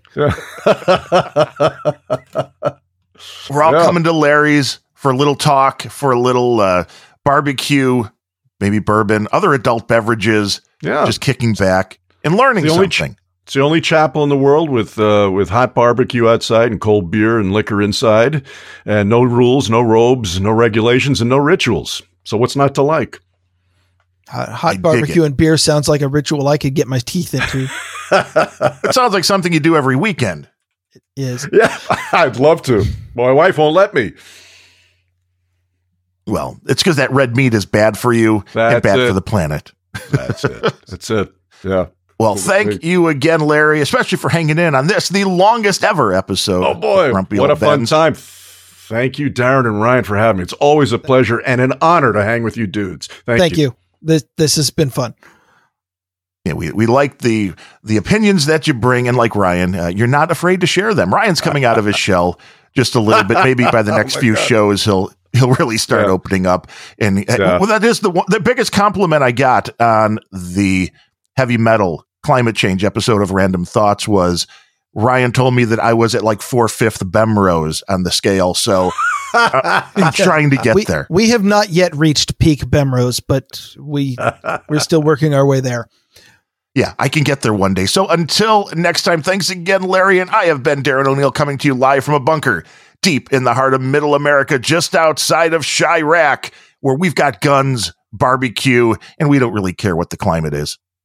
And from America's left coast, where humans are the leading cause of anthropogenic climate alarmism, I'm Ryan Bemrose.